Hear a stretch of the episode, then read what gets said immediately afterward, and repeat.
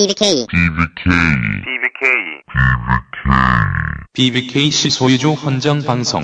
김어준의 나는 꼼수다.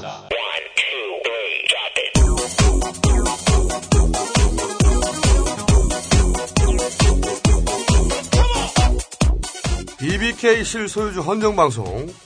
봉주 16회 시작합니다. 서울중앙지검 형사 1부는 박정희 전 대통령에 대한 사자 명예훼손 혐의로 고소된 주진우 시사인 기자를 피고소인 신분으로 소환해 조사했습니다.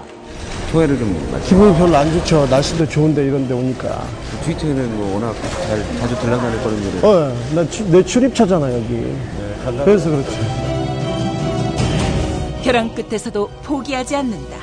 진실과 정의를. 정통 시사 활극 주기자. 푸른 숲에서 나왔습니다. 7월 28일 토요일 저녁 7시 서울 여의도 공원에서 국내 최대의 맥주 파티가 열립니다. 반년 넘게 감옥에 갇힌 정봉주 전 의원의 조속한 구명을 위한 자리 취중 봉담 갈증나는 세상 시원하게 날려보자고요. 취중 봉담 7월 28일 토요일 저녁 7시 서울 여의도 공원입니다. 정봉주 사면을 위한 행사가 오는 일요일 22일부터 시작됩니다. 정봉주 사면 기원의 주간이라고. 왜 웃어? 아이 정말 사다하다 살다 살다 별걸 다 해. 기원 주간 별 주간이 다 있네. 22일 날 사면 기원의 주간이 뭐 한대요. 그래서. 어 그때 22일은 벙커에서 어 지난 봉주 노래자랑 우승자들과 1, 2, 3위 행사도 준비돼 있고 그리고 저희가 또 정봉주 근황도 얘기하고 그리고 사면위원회 소속 어 의원들이 나와서 어 정봉주를 어떻게 사면시킬 것인가 계획도 얘기하고 그런 행사가 짧게 하나 있고 28일 날 이것이 진짜 행사입니다. 한여름밤의 봉주 부제는 취중 봉담입니다. 왜냐? 우리가 맥주를 쏩니다. 아 이날 맥주를 저희가 몇 천 잔을 그냥 쏴요.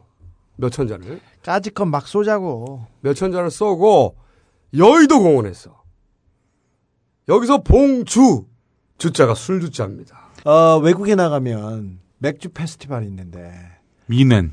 미넨에도 있고 칭따오에도 있고 여러 도시에서 있는데 우리나라는 그런 맥주 페스티벌이 없었는데 아 버금가는 그런 행사가 28일에 저희가 테이블을 그러니까 동그랗게 해서 무대가 가운데 있어요. 음. 그러니까 토크예요, 토크. 우리가 왜 정봉주를 사면해야 되는지, 정봉주가 얼마나 그리운지, 음. 그동안 낙곰수 맥주 한잔 하면서 낙곰수가 공연을 네. 어, 지난해까지는 많이 했었는데 올 초부터 이제 거의 진행 5개 행사를 안 했는데 정말 오랜만에 맥주 한잔 하면서 네. 한여름 밤에 모여서 정봉주에 관한 이야기 하면서 맥주도 쏘고 다만 우리가 맥주를 몇 천 잔까지만 준비했어요. 그 이후로는 사서 드셔야 돼. 우리가 돈이 없어. 그렇기 때문에 일종의 후불제라고 할 수도 있죠. 한두 잔은 그러니까 마실 수 있어요. 아닌데 재미는 있을 거예요. 재, 다른 건 몰라도 재미에 대해서는 보장합니다. 저희가 풀어놓고 싶은 얘기 보따리가 정말 한가득이거든요. 그래서 그날 메인 행사 항상 이게 홍성까지 내려가니까 너무 힘들잖아. 그렇죠. 홍성까지 내려가려면 하루를 완전히 비워야 된다고 대부분. 응? 그래서 봉주 버스, 봉주 열차, 봉주 노래자랑 다 홍성 교도소 앞 주차장에서 했는데 어, 이번에는 서울에서 그냥 서울 여의도 공원 FTA 공연 했던 여의도 공원에서 맥주 한 잔 쏘고 안주는 안주가 중요해. 뻥튀기. 안주 그냥 뻥튀기만 준비했기 때문에 싼 걸로. 음. 만약에 안주를 맛있는 걸 드시고 싶다. 그럼 집에서 도시락을 싸우면 된다 이거지. 어, 그거 좋겠다. 소풍 나온다고 생각하고 도시락 싸와가지고 거기서 맥주 한잔 하면서 7월 28일 도란도란 토크하는 겁니다. 토요일 날 저녁에 여의도 공원으로 소풍 나오십시오. 한여름밤의 봉추. 네. 네. 마담은 용마담, 털마담, DJ 주마담 있습니다. 자 그러면 그날 밤에 뵙겠습니다. 한잔 하죠.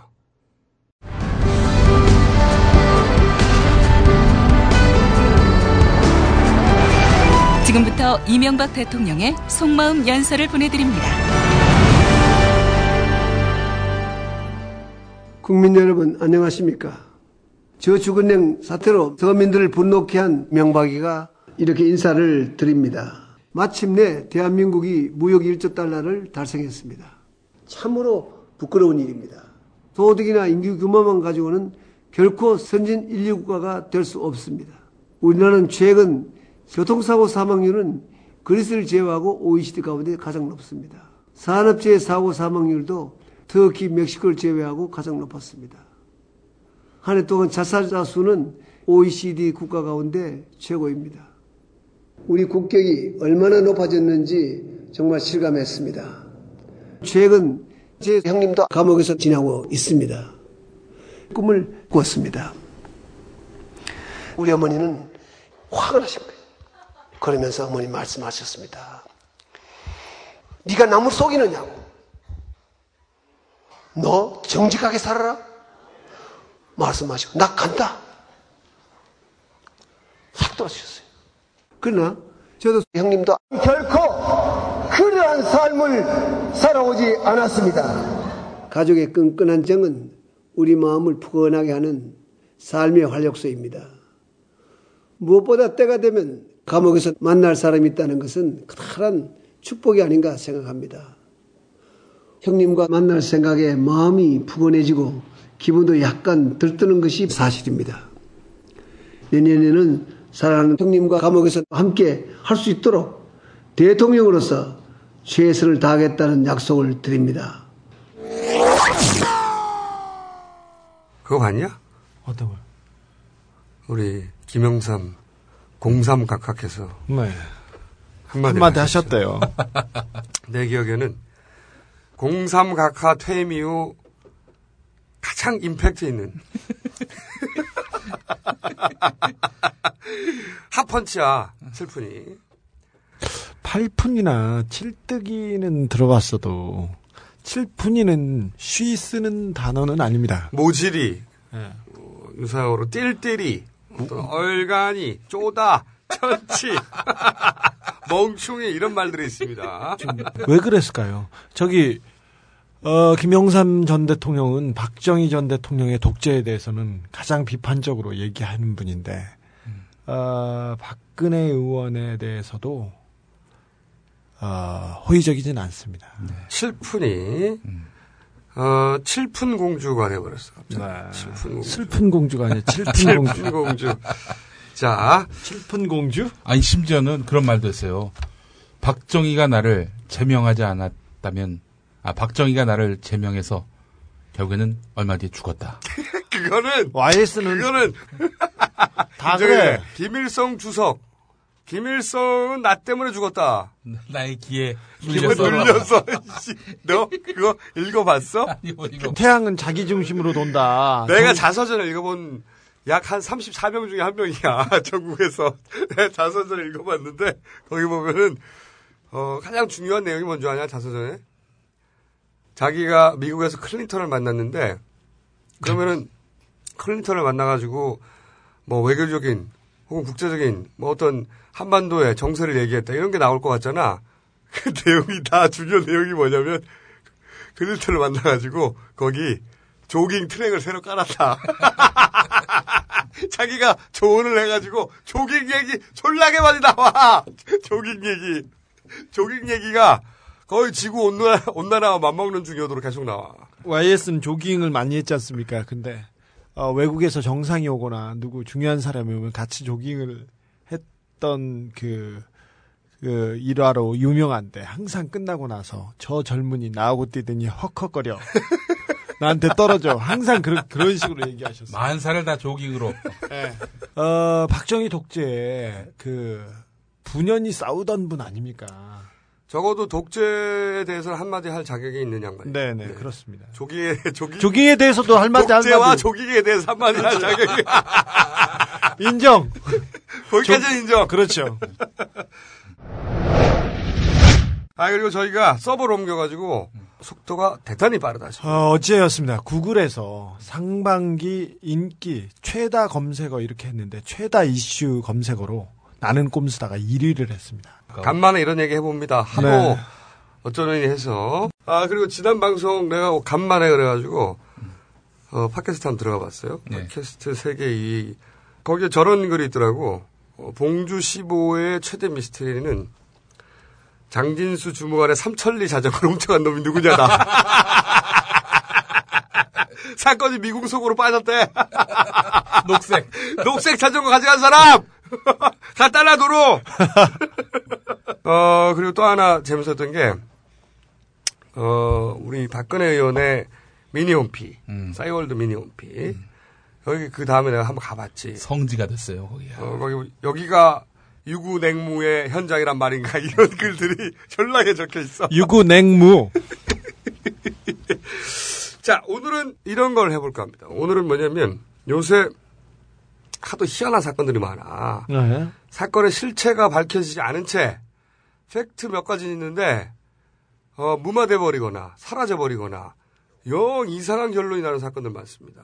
그래서 오늘은 저희가 소설 특집.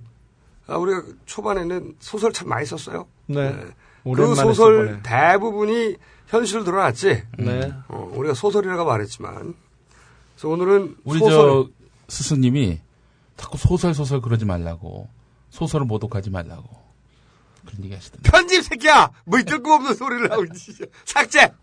예, 그래서 저희가. 사건과 팩트, 실화네요. 예, 팩트 몇 가지와 그 팩트로부터 저희 나름의 소설, 어, 한 번씩 써보려고 합니다. 형님 문제까지 더 이상 덮을 수 없게 되자 줄곧 비주류 쇄신의 길을 걸어왔던 저를 함께 엮음으로써 형님 비리를 물타기 함과 동시에 눈에 가시인 저를 정치적으로 제거하려 한다는 게 정두원 체포 동의안은 부결되었음을 선포합니다. 이번 체포 동의안은 당연히 어, 통과가 됐어야 되는 것인데 반대 결과가 나온 거에 대해서 국민 여러분께 진심으로 어, 사과드리는 마음입니다. 자기들이 그렇게 큰 소리 치던 특권을 내려놓겠다고 하는 것은 한 달 만에 쇼로 나타났습니다. 첫 번째 사건으로는 뭐냐면은 정두원 체포 동의안 부결 사건. 아, 요거 한번 해봐요. 왜냐면은 이 사건이 일반인들이 보는 것보다 훨씬 더 임팩트가 커요. 그렇죠. 그래서 박근혜 의원이 어, 일정을 이틀 동안 날리고 어, 서울로 들어와가지고 정두원 체포 동의안 통과됐어야 한다 이런 말까지 했어. 굳이 첫 스텝이 꼬였죠. 이 건이 왜 이렇게 정치권에서는 어, 일반인들이 보기에는 그냥 자기들이 또 한 번 방탄 국회 했나 보다 이런 수준인데 국회의원은 죄를 져도 현역 국회의원은 무죄. 그리고 일반인은 유죄.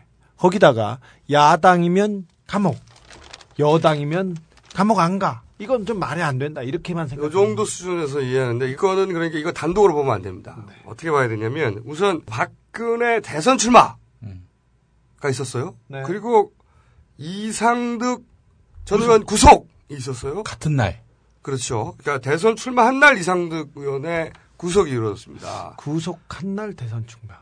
그리고 정두원 체포동의안 그 다음에 이게 그러니까 하나의 세트야 세트. 어떤 그렇죠. 세트냐면은 어, 절대 우연이 아닙니다. 새누리당이 자기들한테 중요한 일을 할 때는 절대 우연이라는 게 없고 앞들 딱 맞춰요. 짝짝. 선수들인데. 대통령 출마 선언하고 당일날 현직 대통령의 형의 구속.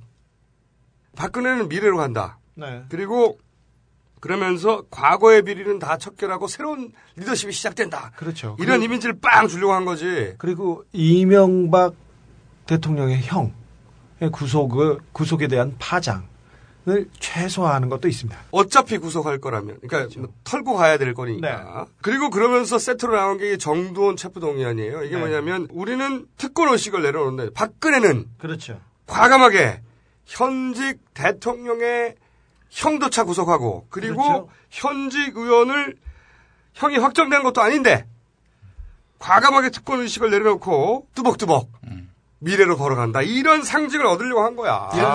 네, 이런 상징을 위해서 구속. 6월에 새누리당 쇄신 방안이라고 몇 가지를 내놓습니다. 국회의원 겸직 금지, 문호동 무임금, 가장 중요한 건 불체포 특권이었습니다. 불체포 특권. 모든 특권을 포기하겠다. 이렇게 수사를 마구 날렸었습니다. 불체포 특권이라고 하는 것은 이제 회기 중에 회기 중에는 어, 구속될 수 없는 현역 국회의원이면 그러니까 그 불체포 특권 포기 이 얘기를 했을 때 사실은 이 그림은 이미 다 짜져 있었던 거예요. 그렇죠. 다. 희생제물로 정두원이 왜냐하면은 이상득 의원이 어, 미워했던 의원이 정두원 가장 가까웠던. 사람이었는데 네. 나중에 아, 갈라서죠. 그렇죠. 권력을 두고 싸우다가 바로 팽시킵니다. 형한테 밀려나죠. 네. 그래서 사실은 개국 공신인데 어, 한 데서 놀았어요. 한 데서 차가운 데서 놀다가 음. 형이 가면서 쟤 순장 시켜. 순장 될 뻔한 거야. 이건 소설이죠. 물론 이건 소설입니다. 정두원 의원의 혐의가 사실이냐 아니냐는 별개로 두고 그것은 이제 밝혀질 일이고 그 이전에 보내려고 한 거죠. 그렇죠. 7월에 왜냐하면 7월에 정돈 의원 외에도 많거든 사실 따지 잡아가려면 7월에 모든 일이 일어났는데 하지만 저축은행 수사는 지난 2월에 다 끝났었습니다. 이상득 형님 네. 형님께서 관련된 어, 사실은 수사는 벌써 끝나 있었어. 그러니까 상득이 형 구속은 이미 2월부터 예정돼 총선 있었거든요. 이전에 사실 다 끝나 있었다고. 정리돼 있었어요. 네. 저희가 꼼수다에서 여러 차례 얘기했지 않습니까? 아. 근데 이번에 임석 그 저축은행장의 입을 빌어서 계속해서 지금 하고 터트리고 있는데 아, 그러니까 이제 이미 수사는 돼 있었습니다. 구속되는 날에 맞춰 가지고 이제 그 그래서 이제 출마 선언을 한 거다.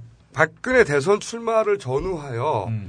이런 정치적 일정들을 싹 세팅해 난 거지. 그렇죠. 그래서 현직 대통령의 형이 현정사상 최초 구속됐다고 막 기사를 빵빵 쓰잖아. 빵빵은 아닙니다. 노건평 씨에 비하면 하긴 10분의 1도 안 씁니다. 10분의 1도 안 되지. 근데 상징성만 딱 가져가려고 한 거지. 네. 그리고 정존 체포 동의안. 네. 이번에 저 새끼 같이 보내. 음, 씨발. 음.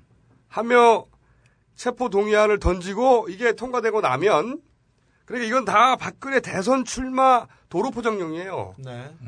그게 되고 나면 이제 아니 형도 대통령의 형도 구속됐고 그리고 현직 의원도 체포 동안 통과됐는데 박지원은 그러면서 박지원 쪽으로 이제 싹 돌려가지고 어 우리가 예, 상했듯이 음.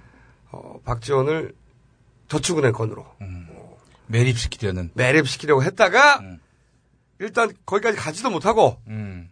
첫 스텝이 꼬였습니다. 왜 이게 주저앉았냐? 새누리당에서는 민주당이 음, 반대했다니 하는데 또 민주당 다 던져도 안 돼 이만큼 표가 이건 새누리당 의원들이 박근혜 의원의 대선 가도에 꼭 필요한 세레모니라는 걸 알면서도 부결표를 던진 거야. 무슨 의미냐면은 이렇게 받아들인 거야. 박근혜 대선 가도를 위해서라면 너희들 일반 의원들은 언제든지 이벤트의 소모품으로 쓰일 수 있다. 이렇게 받아들인 거지. 남의 일 같지가 않은 거야. 음. 그냥 보도를 맞춰주고 옆에 서고 사진 같이 찍고 그 덕분에 이익을 얻고 자기도 음. 이런 거는 잘하는데 거래 관계니까 원래 새누리당은 네. 이익단체잖아.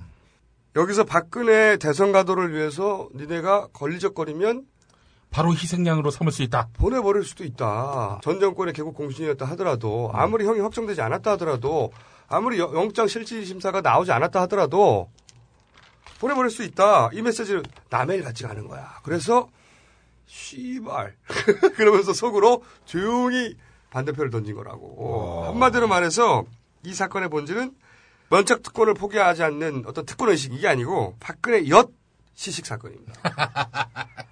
최초로 본격적인 엿을 당 내에서 먹은 것이다. 이것이 저희 박근혜 소설입니다. 의원은 충격받았습니다. 왜냐하면 자기 대선 가도를 위해서 꼭 필요한 꼭 필요한 이벤트였는데 당내 의원들이 이 씨발 이렇게까지 하는 건 아니잖아 하면서 표를 던져버린 거야 부결표를. 네. 이미 저 세비를 반납해라. 그때부터 준비돼 있었죠. 이 모든 건 준비돼 있었는데, 그러니까 자기들도 이렇게 이벤트의 도구가 되고 피해를 당할지 모른다.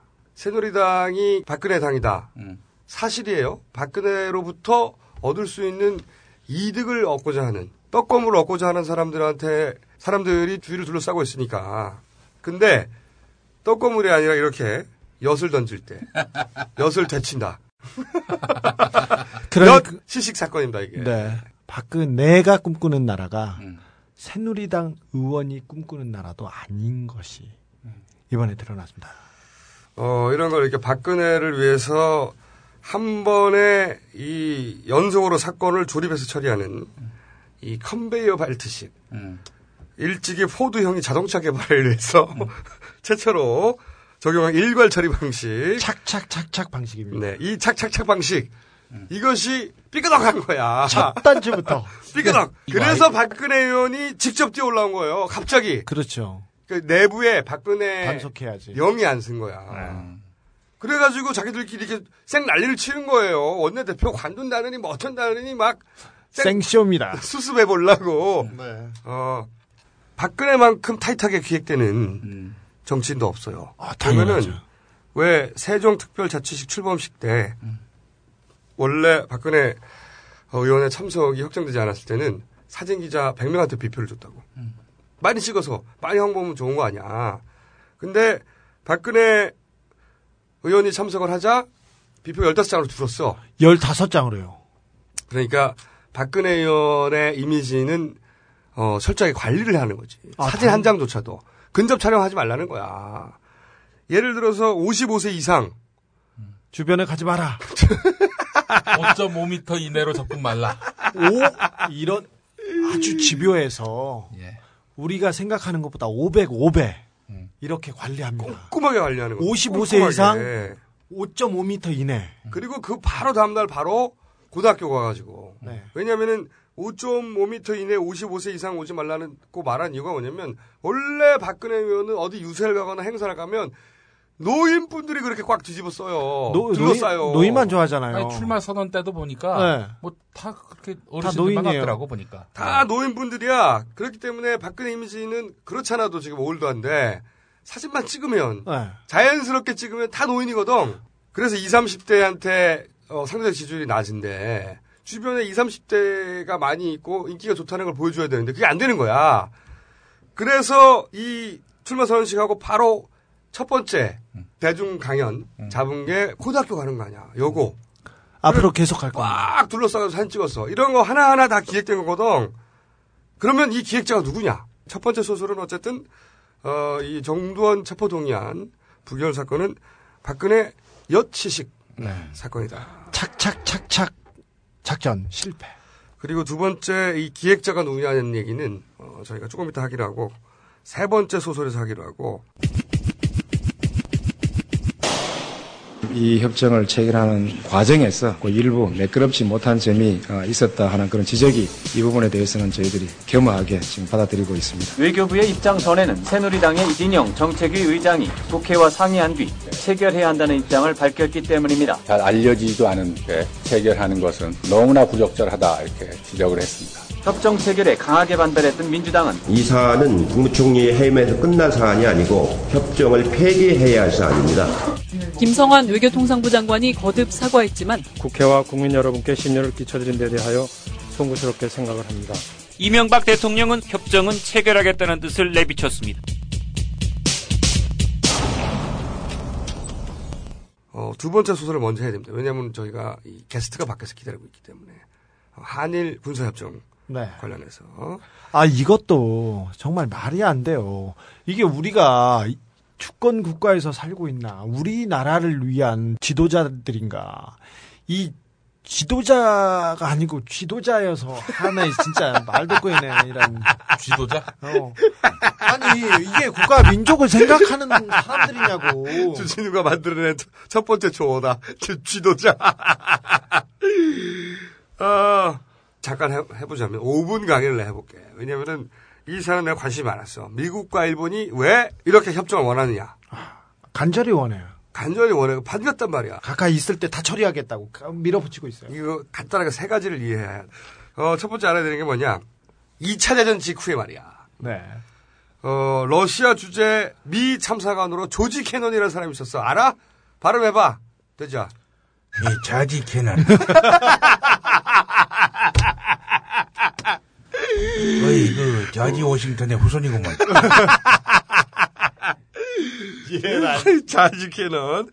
이 조지 캐논이 뭘 주장한 사람이냐면 원래 2차 대전에는 미국하고 소련이 동맹국이었잖아. 네. 근데 46년에 이 자지 캐논이 갑자기 뭐라고 그러냐면 러시아의 소련이지 당신은 소련의 팽창주의를 막아야 된다. 이게 대단히 이상한 이야기인 게 1년 전까지만 해도 동맹국이었는데 갑자기 1년 후에 소련의 팽창주의를 막아야 된다. 소련과는 같이 갈 수가 없다. 음. 그래서 미 외교가에 아주 충격을 줘요. 그러면서 이 사람이 했던 말이 뭐냐면 봉쇄라는 단어야. 이 봉쇄라는 단어인데 왜 북한 얘기 나오면 맨날 봉쇄 나오잖아. 해상 봉쇄, 뭐 육상 봉쇄, 경제 봉쇄. 그 봉쇄라는 단어가 이 사람 그 외교 단어가 이 사람이 처음 주장한 거예요. 근데 봉쇄 영어로 뭐예요? Containment. Containment. 이 사람이 중요한 주장 세 가지를 합니다. 일본과 우리나라에 대해서. 첫 번째, 일본은 미국의 군사적 위성 국가가 돼야 한다. 그게 첫 번째고. 두 번째는 한반도는 이 소련 남진의 길목이다. 아니 그 소련에도 남진이 있어요? 야, 이 새끼야! 지난주에는 씨발 중국 남진. 그리고 일본하고 이, 이 한반도에 대해서 뭐라고 했냐면 뭉쳐서 한반도 유사시 한반도에 전쟁이 나면 소련에 당신이 미국의 가장 큰 라이벌은 소련이었으니까 소련의 남진을 남진 씨발 남진영 실제 보면 진짜 멋있다니까. 어. 네. 음악도 되게 서, 지금 들어도 되게 세련됐어요. 해 그만해 이 새끼들아 한국의 엘비스 프레슬리 아니에요. 씨발 한반도 유사시 어, 소련의 남진을 막기 위해서 소련의 나오나를 투입해야 된다 씨발 어쨌든 소련의 남진을 막기 위해서 일본이 한반도에 재진입 할 수 있도록 해야 된다. 이 재진입이 뭐냐? reentry라고 음. 표현했는데 군사적 개입. 이런 거야. 일본은 미국의 군사적 위성 국가, 한반도는 소련 남진의 길목. 그러니까 한반도에 전쟁이 나면 일본이 다시 한반도에 재진입을 해야 된다는 거야. 이게 그때 조지 캐넌이 주장했던 한반도에 관한 정책이에요. Reentry. 그 당시 어, 제페니스. 그 당시에 일본인들이 많이 미국에서 공부하고 있었습니다. 그래서 이 그 견해는 일본인들의 주장이 많이 반영된 것임이 짐작해 볼 수 있습니다. 그 두 번째로 알아야 될게 뭐냐면 1964년에 중국에서 핵실험을 해요. 음. 핵실험을 하는데 그때 어 일본도 놀랬고 어, 당연히 미국도 놀랬고 그때 고비 사막인가 거기서 했는데 장작을 떼서라도 핵무기를 만들겠다고 그랬다고. 어. 당시 표현을. 결국 만들었어. 그 즈음에 일본이 중국에 남진. 남진이 많아. 많이 살아 전 세계 중국의 남진을 저지하기 위해서 구상하고 있던 군사 작전이 있어. 그게 뭐냐면 삼시 미스야 세계 화살. 내용이 뭐냐? 한반도에 전쟁이 나면 자위대가 주 한 미군과 함께 한반도에 투입이 돼. 자위대가 영어로 먼저 하세요? 마스터베이션 밀리터리라고 하려고 그러지, 이 새끼야. 야, 이, 저, 이, 씨. 야, 이, 씨. 아이, 진짜. 아우. 아이, 진 난 아무 얘기도 안 아이, 했어. 천박한 돼지 새끼. 그리고 한반도 핵폭탄을 투하하고 그리고 나서 하- 자위대는 한반도에 계속 주둔한다. 이게 일본 군부가 작, 짰던 작전이야. 지금도 바뀌지 않았어요. 그게 조지 캐논이 구상한 reentry, 재진입 하고 똑같은 거야 개념이. 그 틀 속에서 뭐 한치의 오차도 없이 그대로 작동되고 있는 거네요. 그 계획이. 큰 틀은 바뀌지 않았다고. 컨셉이. 똑같아. 네. 그러니까 걔네들이 보기에 한반도는 북쪽에 있는 강대국들, 자기하고 적대적인 강대국들. 이들이 밑으로 밀고 내려올 때 여기서 막아야 된다 이거야. 그리고 일본에 일본 국내에 문제가 있다거나 아니면 자연재해가 있을 때마다 그리고 안에 분란이 있을 때마다 일본이 대륙을 예- 외치면서 어, 나가려고 합니다. 거기에서도 괴를 과치합니다.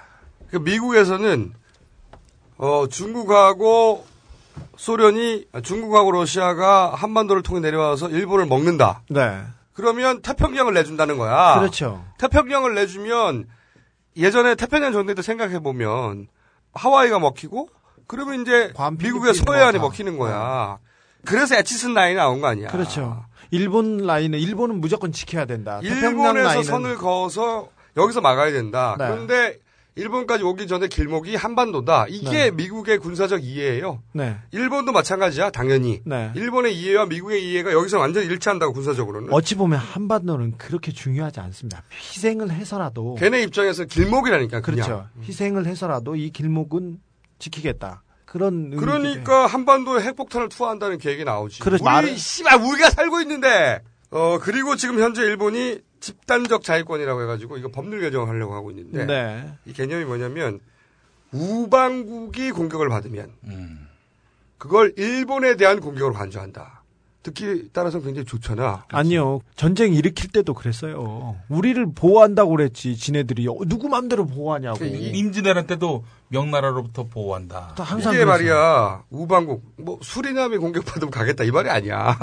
이 말의 핵심 뭐냐면 우리나라 전쟁이 나면 우리나라가 전쟁이 나면 일본에 대한 공격으로 간주하고 자기들이 군사 작전 하겠다는 거야. 누구 맘대로. 이게 전체가 다 일관되게 일본 극우가 원했던 재무장, 군사 대국화. 그렇죠. 그리고 그러니까 자기를 위협하는 길목이 되는 한반도가 전쟁이 나면 자기들 군사적으로 개입하겠다 이거지. 거기에 플러스 핵무장화까지 합해서. 왜냐하면 한반도가 넘어가 버리면 자기들 입장에서는 바로 적대국과 마주하게 된다는 거야. 자기 본토가 위험해진다는 거야. 일본의 인식은. 그래서 태평양 전쟁 때도 섬에서 계속 막았잖아. 그런 개념이에요. 이게 아까 말했듯이 임진왜란 때도 그랬고요. 중일 전쟁 때 그 조선을 침탈할 때도 똑같은 논리예요. 그러니까 일본의 일본 극우의 이 군사적 재무장, 어, 재무장하고자 하는 염원 그리고 미국의 중국을 봉쇄하려는 지금 미국이 가장 두려워하는 건 중국이거든. 중국을 봉쇄하는 전략 이게 정확하게 일치해서 그 일치하는데 일본과 미국, 우리나라와 미국은 군사적 동맹을 맺고 있는데 우리와 일본이 군사적 동맹을 맺고 있지 않으니까 일본과 우리나라 군사적 동맹을 맺기를 미국도 원하고 일본도 원했던 거야. 일본은 그래서 우리가 가지고 있는 북한에 관한 정보를 얻고 싶은 것이고 미국은 하나의 군사작전 체계 안에서 한국군과 자위군을 같이 움직이고 싶은 거지. 이거는 다 한반도를 전쟁터로 전제하고 나서 나온 작전들이라고. 군사정보라고 했는데 우리가 일본한테 줄 거는 많지 받을 거는 별로 없어요. 그러니까 일본 뒤에 우리를 위협하는 적국이 있지 않잖아. 일본 입장에서는 우리나라 뒤에 일본을 위협하는 적국들이 있지만 없어요. 우리한테는. 그러니까 그래서 미국과 일본을 환영하는데 우리는 환영할 이유가 없는데 이걸 왜 하냐고. 더군다나 이 일본과 군사협정을 주도한 김태효라고 하는 아. 청와대 대외전략기획관. 이 사람이 그런 논문을 썼어요. 교수 시절에 한반도에 전쟁이 나면 일본 자위대 개입 가능하다.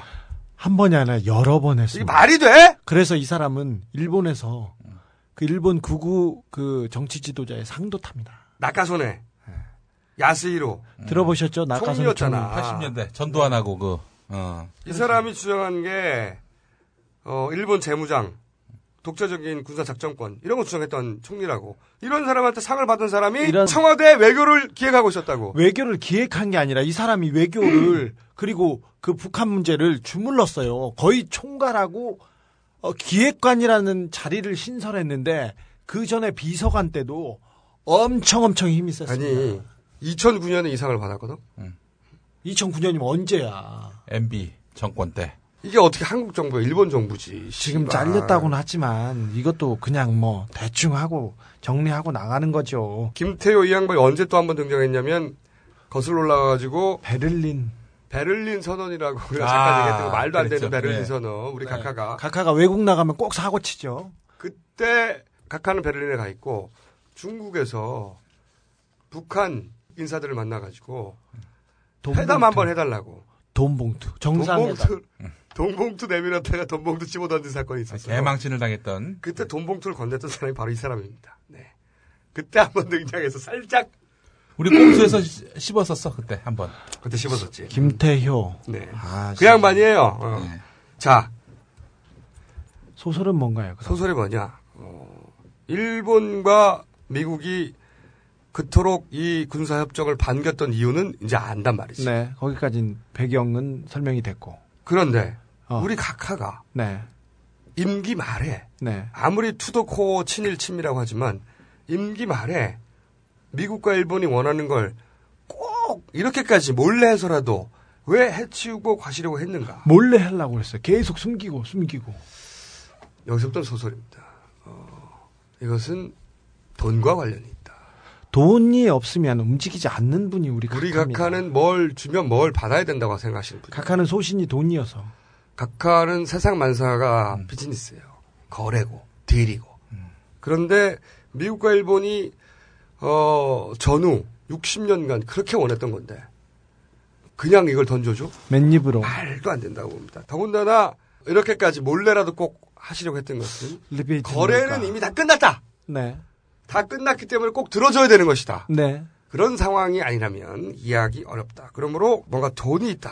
이 소설을 한번 써봅니다. 각하가 접을 생각이 없는 거예요. 저 당연하죠. 절차와 과정에 문제가 있다라고 얘기하고서는 어 그래도 이거는 좋은 예를 거니까 들어 각하가 된다. 포기를 모르시는 절대 분이세요. 포기하지 않는 거. 인천공항. 인천공항 민영화 같은 거. 그리고 보세요. F-35. 네. 꼭 임기 내에 해야 된다잖아. 저도 이꼭 무기. 이 무기 구입하고 그 이상합니다. 즈음에서 군사 문제나 이번 말도 안 되는 이 네, 협정이 무기, 무기 문제하고 관련이 있을 것 무기 같아요. 수입에는 커미션이 엄청나거든요. 단위가 그것을 다르죠. 꼭 각하가 드셨다는 얘기가 아니에요. 그런 각하 절대 그럴 분이 아닙니다. 오랜만에 나오는데. 쯤에서 바깥 분 자, 그럼 손님을 모실까요? 하겠습니다. 좀 내놓기는 부끄러워요. 어, 저도 잘하는 짓인가 모르겠어. 이분을 네. 부르는 것이. 네. 우리가 이렇게 생각하는 이유는 잠시 후에 알게 되십니다. 네. 최용석의 깨알 같은 시사 판 소리 게시판 1905년에 을사오적이 있고 2012년 임진년에 한일군사 협정 맺어서 국 권을 팔려다가 실패한 이들이 있었으니 이들이 바로 임진오적 한일군사 협정 조인미수 사건이로구나. 조인성 미숫가루 사건? 이런 썩! 과거 역사 사죄하지 않는 주옥 같은 일본과 임진 오적들이 군사 협정을 시도하려 하였으니 지금부터 이맛가라. 임진 오적의 이름을 임진 오적 새끼다치는 남아요. 소개하겠습니다. 어쇼카이시마스! 청와대 대외전략기획관 김태호 상대! 외교부 장관 김성환 대! 국방 장관 김관진 상대 국무총리 김항식 상대 스 대통령 쓰기야 막히로 이명박 상대 썸바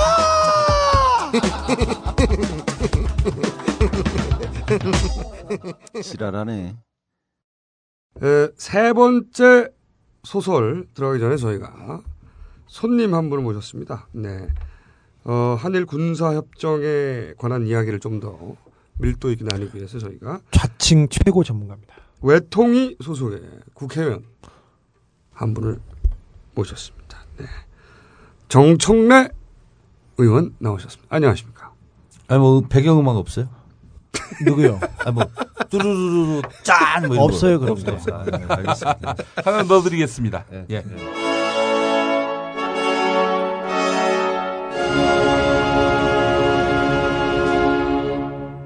만족하십니까?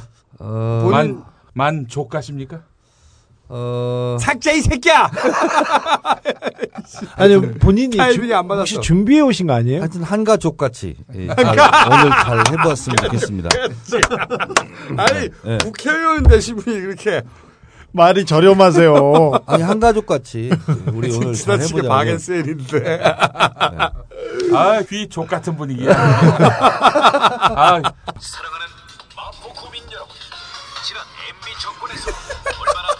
안녕하세요. 대한민국 최고의 얼짱 정치인.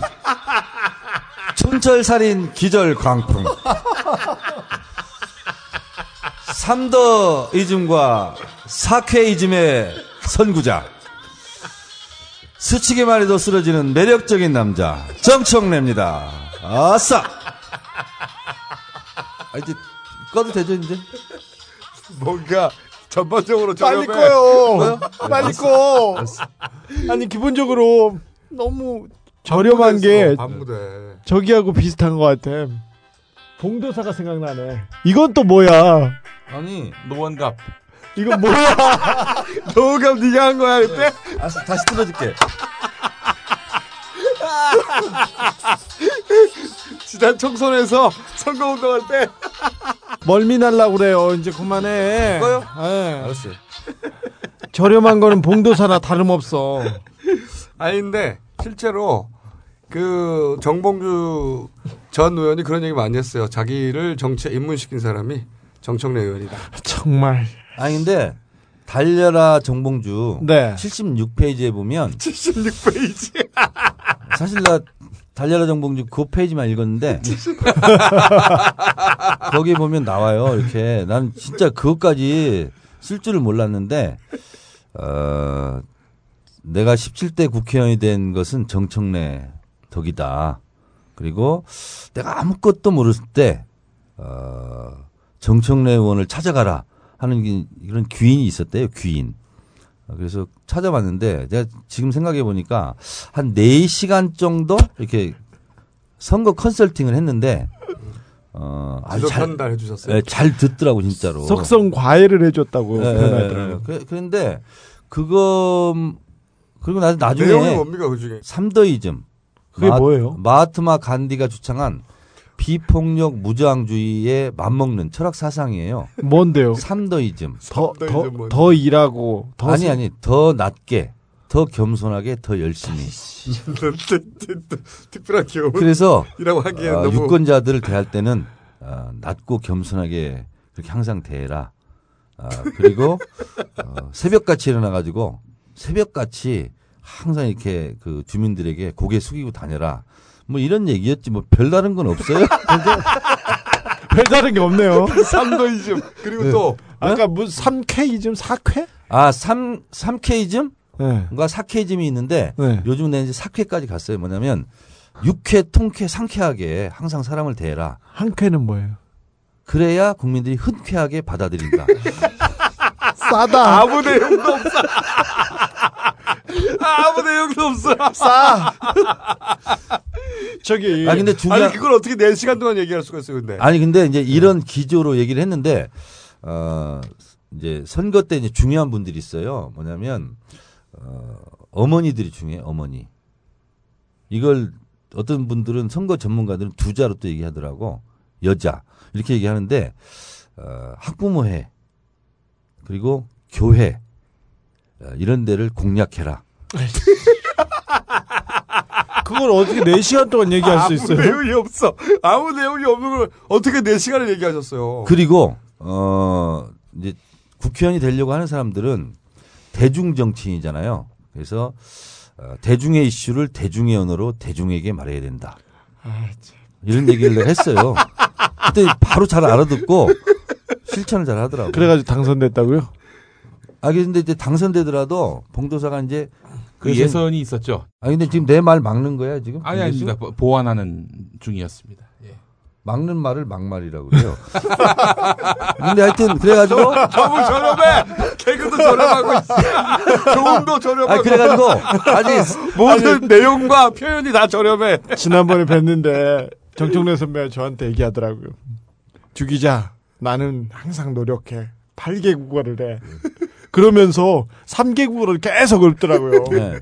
일단 기본적으로 영어는 되시죠. 어, 영어로는 이제 어, 10 years ago I was an English teacher. But I'm not good at English. 아, 그때는 이제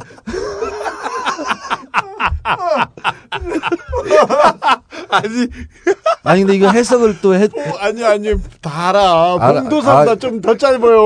어떻게? 아니 근데 이거 다 알아듣나? 아니 어떻게 그걸로 어떻게 영어 선- 영어 선생님 하셨어요 근데 이렇게 이제 강의를 하는 거지. 근데 나때 강의를 들었던 학생 여러분 죄송하게 생각합니다. 나 때문에, 아니 나 때문에 영어를 지금도 못한 저 만났을 때. 아니 진짜 좀 미안하게 생각해. 근데 저, 저, 저 만났을 때 일본어를 유창하게 하셨어요. 일본어를 계속 하셨어요. 아, 일본어는 내가 전문가야. 사실. 네. 그 제가 70년대 후반이야. 근데 중학교 때 옛날에 그 카세트 있잖아요. 예. 근데 이제 우리 위에 형님 있잖아. 형님이 카세트 막 틀었다가 막 적고 틀었다가 적고 껐다가 막 이렇게 하고 가는데 그때 내가 그 다 받아 적었어 이거. 아, 네. 마치노 아까니가 또때모 기대히네 요코하마 그러면 한 열 번을 껐다 켰다 해. 그럼 형님이 다 적는 거야 밑에도. 마치노 한 다음에 다시 꺼. 자 어. 뭐 때문에 나왔더라? 마치노 아까니가 또때모 기대히네 요코하마. 어쨌든 네. 어 이분과 정봉주 씨는 상당히 가까웠어요.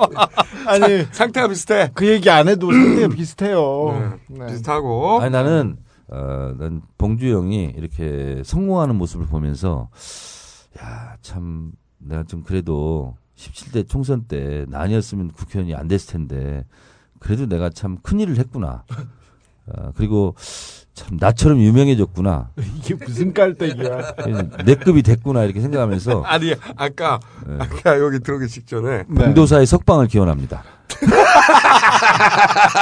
아까 들어오고 있는데 녹음실 들어오는데 어떤 아저씨가 달려와서 사인을 받아요. 우리 둘이 사인을 받았어. 그리고 나서 가려고 그러는데 의원님이 어이 그러더니 나한테는 왜 안 받아 그러는 거야. 그러더니 아저씨가 누구세요? 그랬더니 앞으로 크게 될 사람이야. 크게 될 사람이야. 이 벙커 앞에서. 앞으로 크게 될 사람이래. 아, 자, 어쨌든, 어, 외통이, 어, 이거- 외통이 소속이신데. 그리고 정보위- 정보위 간사입니다. 네. 대단히 중요한 자리에 계신 분이에요. 자, 제가 한- 했던 얘기는 다 삭제하고요. 아니 근데 주 기자님 있잖아. 네.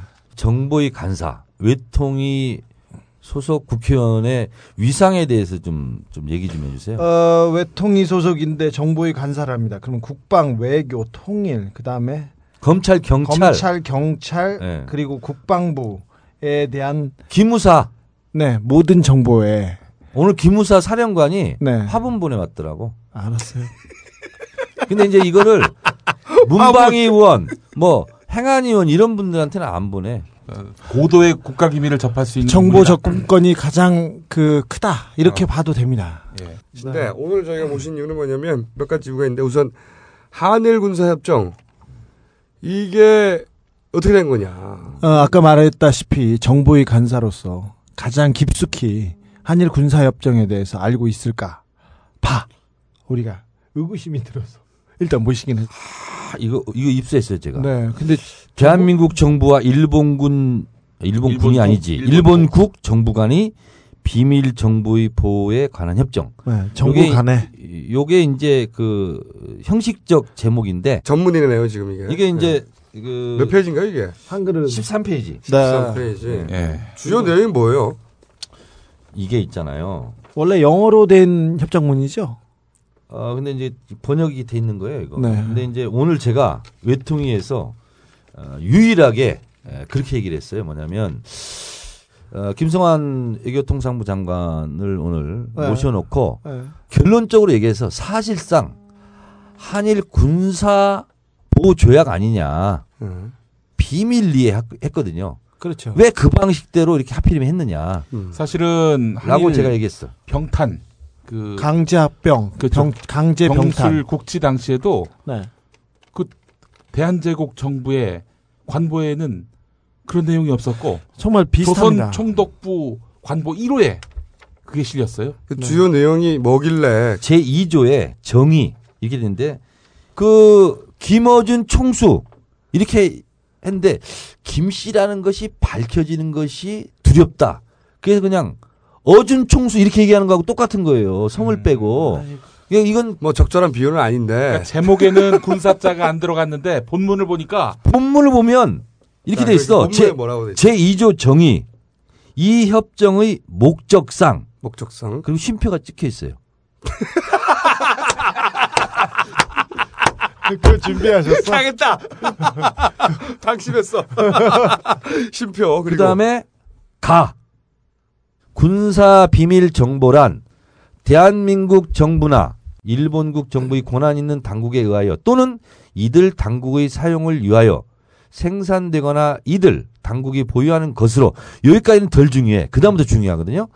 각 당사자의 국가 안보 이익상 보호가 필요한 방위 관련 모든 정보를 말한다. 모든 정보 모든 정보를 말한다. 아 이게 그 그 다음이 또 중요해요. 그 정보는 보안 분류를 지니며 필요한 경우 그러한 정보가 군사 비밀 정보임을 나타내는 적절한 표시를 한다. 뭐 이제 1급이냐, 2급이냐, 3급이냐, 3급이냐 이런 건데요. 그러한 정보는 구두, 영상, 전자, 자기 또는 문서의 형태이거나 장비 또는 기술의 형태일 수 있다. 대한민국 국가 안보상 필요한 이익상 필요한 모든 정보 그리고 형태는 어떤 형태도 좋고 모든 정보다 이거를 다 교환하자는 거예요. 한일 군사 저는 이제 조약이다 이렇게 막까지 오늘 얘기했는데 문제는 뭐냐면 이거를 주는 것을 판단을 자기들이 해. 자, 여기서 자기는 누굽니까? 권한 있는 당국자. 어 그러니까 애매하네요. 각 네. 정부 각 정부에서 예. 당국자가 그냥 필요하다가 판단을 하면 예, 예. 국가 안보에 필요한 군사 정보 모- 전체를 예. 어떤 형태로든 예. 다줄 수 있다는 거네요. 그렇죠. 2006년 10월 9일 날 어, 북한이 핵실험을 했잖아요. 예. 이해찬 대표께서 뭐라고 얘기했냐면 그때 에, 북한이 핵실험을 했을 때 그 정보를 북한이 핵실험하기 30분 전에 알았대요. 그랬죠. 마지막에 통보해 줬다고 그랬죠. 예, 그때 30분 전에. 예. 그 정보를 어디서 준지를 아느냐? 중국 중국이다. 그렇죠. 근데 일본은 몰랐다. 몰랐다고 그렇죠. 하죠 그때. 그러니까 일본하고 무슨 정보를 얻을 게 있냐 일본한테. 그렇죠. 네, 일본한테 지금도 얻을 게 마찬가지다. 그렇죠. 일본이 얻고 싶은 건 이 북쪽에서의 위협, 자기들한테 대한 그러니까 위협. 한반도에 관련된 고급 군사 비밀 정보는 오산. 오산 국회의원이 누구죠? 안민석이라고. 어, 안민석. 네. 그 안민석 의원의 지역구에서 얻는다는 거야. 그렇기 때문에 대부분은 거기서 얻지 중국에 그 이- 일본을 일본을 통해서 얻을 게 없다는 거야. 일본은 그렇죠. 줄게 근데 많죠. 근데 이걸 왜 하냐? 네. 그러니까 이 말을 하시려고 한 거잖아요. 우리는 군사장 일본이 필요로 하는 예. 그러니까 북한에 관한 정보나 음. 북쪽에서 위협에 관한 정보, 예. 예. 어 일본이 아주 무서워하는 중국 혹은 어 북한에 관한 예. 정보를 줄 게 있지만 예. 일본이 군사적으로 위협을 받는 것도 아니고 네. 일본으로부터 우리가 군사적 위협이 지금 당장 있는 것도 아닌데 일본으로부터 받을 게 없지 않냐. 네. 근데 왜 이런 협정을 맺느냐 이거 아닙니까? 아, 그렇지. 그리고 이제 이 협정을 바라보는 어, 외통 이 정청래 국회의원으로서 어, 정말 문제가 있는 게 세 가지가 있어요. 네. 첫 번째는 뭐냐면 어, 일본은 전범 국가잖아요. 네. 그래서 평화 헌법을 만들었어. 네. 그래서 일본 군대를. 평화 헌법 구조에 네. 어, 나와 있잖아요. 일본은 군대를 만들 수 없고 그렇지. 외국에 그렇지. 대해서 침략할 수 없다. 그렇죠. 그리고 전투력의 부소지야. 불소지. 네. 전투력 가지면 안 돼. 네. 그래서 사실은 우리 국방부처럼 이런 정식적인 군대가 아니에요. 네. 근데 대한민국 국방부가 일본의 자위대하고 협정 파트너가 되는 거예요. 그렇죠. 음. 군대로 그러면 격상시켜 그렇죠. 신군국주의를 꿈꾸면서 자위대를 군 국방부로 음. 승격해서 뭔가 해보려고 하는 이 전범 국가 일본에 대해서 니네는 군대를 키워도 돼 하는 것을 용인해 주는 거예요. 그렇죠. 지금 그래서 이거는 위안부 문제라든가 과거사 문제에 대해서 진지한 사과나 반성이 없는 일본에게 면제부를 주는 거예요. 그것도 그 전범 국가의 피해 당사국인 우리가 네. 그래서 이것이 제일 큰 문제인 거죠. 네. 뭐 제법 예리한 오- 네. 오랜만에 네. 처음으로. 처음으로 오늘 네. 대화 그리고 그리고 두 두 번째. 처음으로. 뭐냐면 어, 우리가 지금 음, 대미 수출 무역량보다 대중국이 두 배로 지금 올라갔잖아요. 그러니까 미국 플러스 EU보다도 중국 의존도가 더 높아요. 그 래서 결과적으로 지금 미국에게 가장 많은 물건을 팔았다면 지금 이제 중국이거든요. 그래서 이게 중국으로부터 경제 제재를 받을 수도 있는 그래서 국익에도 아무런 도움이 되지 않는 그러니까 미국의 입장에서는 이제 중국을 중국을 저지하고 중국이 지금 가장 큰 적이니까 네.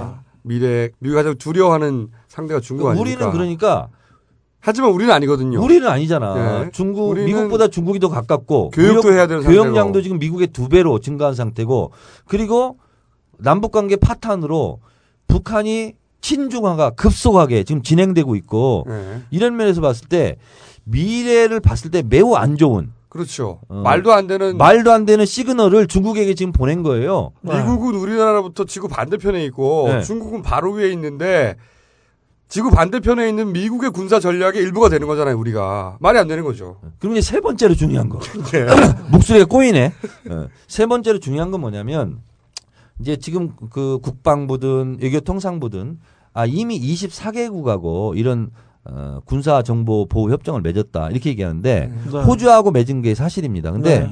호주는 국회에서 어떤 정보가 갔는지를 볼 수 있게 돼 있어요. 그렇죠. 국민의 알 권리 차원에서 공개하고 있는데 일본은 권한 있는 당사자만 이걸 볼 수 있어요. 어떤 정보가 갔는지. 모른다. 그러니까 국회는 알 수가 없어요.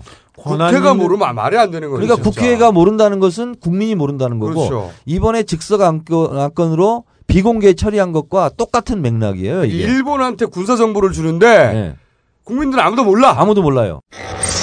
지금 시각은 57분입니다. 언제나 당신 곁에 BBK 실소유 접찬 57분 소송 정보입니다. 주진우 기자가 7월 12일에 검찰에 불려 나갔습니다. 박근혜 전 위원장이 자신과 로비스트 박태규 씨가 만났다고 밝힌 점을 문제 삼아 명예훼손 혐의로 건 사건 때문인데요. 주 기자는 검사의 조사에 응하지 않고 법원에서 시시비비를 가리겠다는 취지로 진술 거부를 했는데요. 이것 때문에 언쟁을 벌이다 끝내 자리를 박차고 나왔다고 합니다. 박근혜 전 위원장이 대권 출마 선언을 한 직후에 이루어진 소환이라는 점, 검찰이 신속하게 움직이고 있다는 인상을 주네요. 한편 김어준 딴질보 총수도 불려나갑니다. 이뿐 아니죠. 선거법 위반 건으로도 이 두 사람 또 소환될 예정입니다. 검찰에 마일리지 제도라도 있다면 나가는 즐거움이라도 있을 텐데요. 한상대 총장님 검토해 주시면 어떨까요? 지금까지 소송정보센터에서 이쁜이 깔때기 리포터였습니다. 언제나 당신 곁에 I'm your 에리카. BBK 협찬 57분 소송 정보였습니다. 이게 말이 안 되는 거지. 권한 일본한테. 권한 있는 당사자라는 그, 그 언어가, 그 단어가 애매모호합니다. 어, 누구한테 권한이 있느냐에 따라서 아무도 모를 수도 있어요. 장관도 모를 수도 있지 않습니까, 그러면? 그러니까 지금 주 기자께서 매우 중요한 말씀 하셨는데 애매모호 이렇게 얘기했잖아요. 네. 이게 이제 프랑스 말로는 알쏭달쏭. 아, 있잖아요. 저렴해! 일본 80년대의 유머. 일본 말로는 아리까리고. 근데 진짜 있잖아요. 알쏭달쏭 애매모호.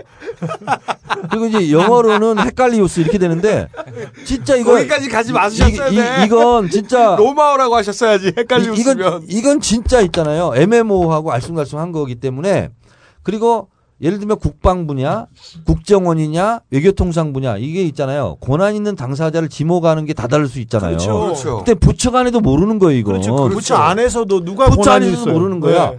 그리고 이게 낙검수에서도 김총수만 아는 거야, 이건. 그리고 김영민 교수는 전혀 모르는 거야. 같은 방에 있으면서도 주진우 기자는 도대체 영문을 모르는 거고 그래서 불문에 붙일 수밖에 없는 거. 어, 잘- 불문에 붙 영문을 몰라서 불문에 붙인다 이거. 이게 발개국어에서 나오는 그리고 진짜 더 큰 문제는 뭐냐면 한 번 넘어간 정보에 대해서는 우리 그 대한민국에서요 어, 사후 통제 관리가 안 돼요. 그래서. 예. 넘긴 정보가 어떻게 팔려나가는지 어떻게 악용되는지 그래서 극단적으로 얘기하면 우리가 지금 어, 위안부 소녀상에 말뚝 박았잖아요. 네. 어떤 놈이 마- 말뚝을 박았는데 네, 네. 그 옆에 다케시마는 독도 땅. 네. 아니다. 다케시마는 땅? 아, 다케시마는 일본 땅 이렇게 일, 그 놈이 이렇게 표현했잖아요. 네. 그 모형을 가지고 일본에서 지금 4만 원에 판대요. 네, 네. 근데 우리가 넘겨진 정보가 당신은 모르겠지만 나중에 독도 영유권 분쟁에 있어서 우리를 공격하는 그렇죠. 무기의 네. 논리? 하여튼 이런 걸로 우리를 다시 겨눌 수도 있는 그런 문제잖아요. 자 그러면은 예. 지금 그 제 명쾌한 해석에 대해서 아, 잘하셨어요. 어떻게 어, 굉장히 잘하셨다고 예. 봅니다. 한번 치겠습니다. 정부에서는 그러면 일본으로부터 받을 수 있는 정보는 뭐라고 합니까? 우리가 받을 게 없다고 주장하는데. 현 단계에서는 뭐라 말할 수 없다. 이제 이런 거죠. 현 단계에서 뭐라 말할 수 네. 없다. 네. 뭘 받을지도 모르고 이 협정을 맺었다는 거잖아요, 그러면. 그렇죠. 근데 왜 말도 안 돼. 왜 이 정부는 비밀리에 네. 거짓말을 해가면서 몰래 몰래 임기 말 말에 이걸 이 했다고 보세요. 군사 협정을 밀어붙여야만 했을까요? 저는 돈 때문이라고 보는데. 그래서 오늘 있잖아요. 네. 어, 외통이 긴급 현안 질의에서 네. 아, 제가 또 예리하게 또 질문을 했어요. 뭐라고요? 도대체 네. 뭐 땀시 네. 이렇게 중요한 국가 중대사를 네. 비밀리에 즉석 안건으로 처리를 했느냐. 네. 그랬더니 내가 직공에 들어갔지. 대통령은 알았느냐 몰랐느냐. 네. 이게 발각된 날 그때 총리실에 갔을 때는 국무총리 실장이 나의 이런 예리한 그 질문에 대해서 아무런 답변을 못했어요. 네. 그때 이제 민주통합당이 항의하러 갔잖아요. 다른 의원들이 다 얘기하는 것은 막 변명다고 그랬는데 유일하게 내가 한 질문만 대답을 못하고 비지땀을 흘리고 있었어요. 그게 뭐냐? 대통령은 알았느냐 몰랐느냐. 네. 그때는 대통령이 알았느냐 몰랐느냐를 확인해 줄 수 없다. 네. 이래- 이렇게 얘기했어요. 나중에는 또 언론 부대에는 청와대에서 처리한 문제다. 이렇게. 근데 이제 오늘 김성환 외교통상부 장관이 뭐라고 얘기했냐면 어, 안건으로 올라갔다는 건 알았다. 내용은 몰랐대요. 근데 즉석 안건으로 처리한 건 몰랐다. 이렇게 얘기를 했어요. 그래서 제가 이렇게 얘기했어요. 그러면 즉석 안건으로 처리될 당 처리될 당시에 대통령이 몰랐다는 거냐? 네, 몰랐대요. 그러니까 그 절차가 그랬다는 건 몰랐다 이 말이네요. 즉석 안건으로 처리될 거라는 것은 몰랐다는 거야. 보고를 안 했다는 거예요. 그래서 제가 그랬어요. 아니 이렇게 중요한 국가 중대사를 대통령도 모르게 국민도 모르게 즉석에서 즉석에서 처리할 수 있느냐? 구태타지 그러면. 그런 거죠. 네. 7월 11일 국회 외교통상통일위원회에서 정청래 의원이 김성환 외교통상부 장관에게 대통령 모르게 네. 국민도 모르게 네. 그렇게 할 수 있는 시급한 사안이었나요? 어, 뭐 제가 무슨 저는 네. 강도에게 네. 금고 내비게이션을 알려준 꼴과 같다 이렇게 생각합니다.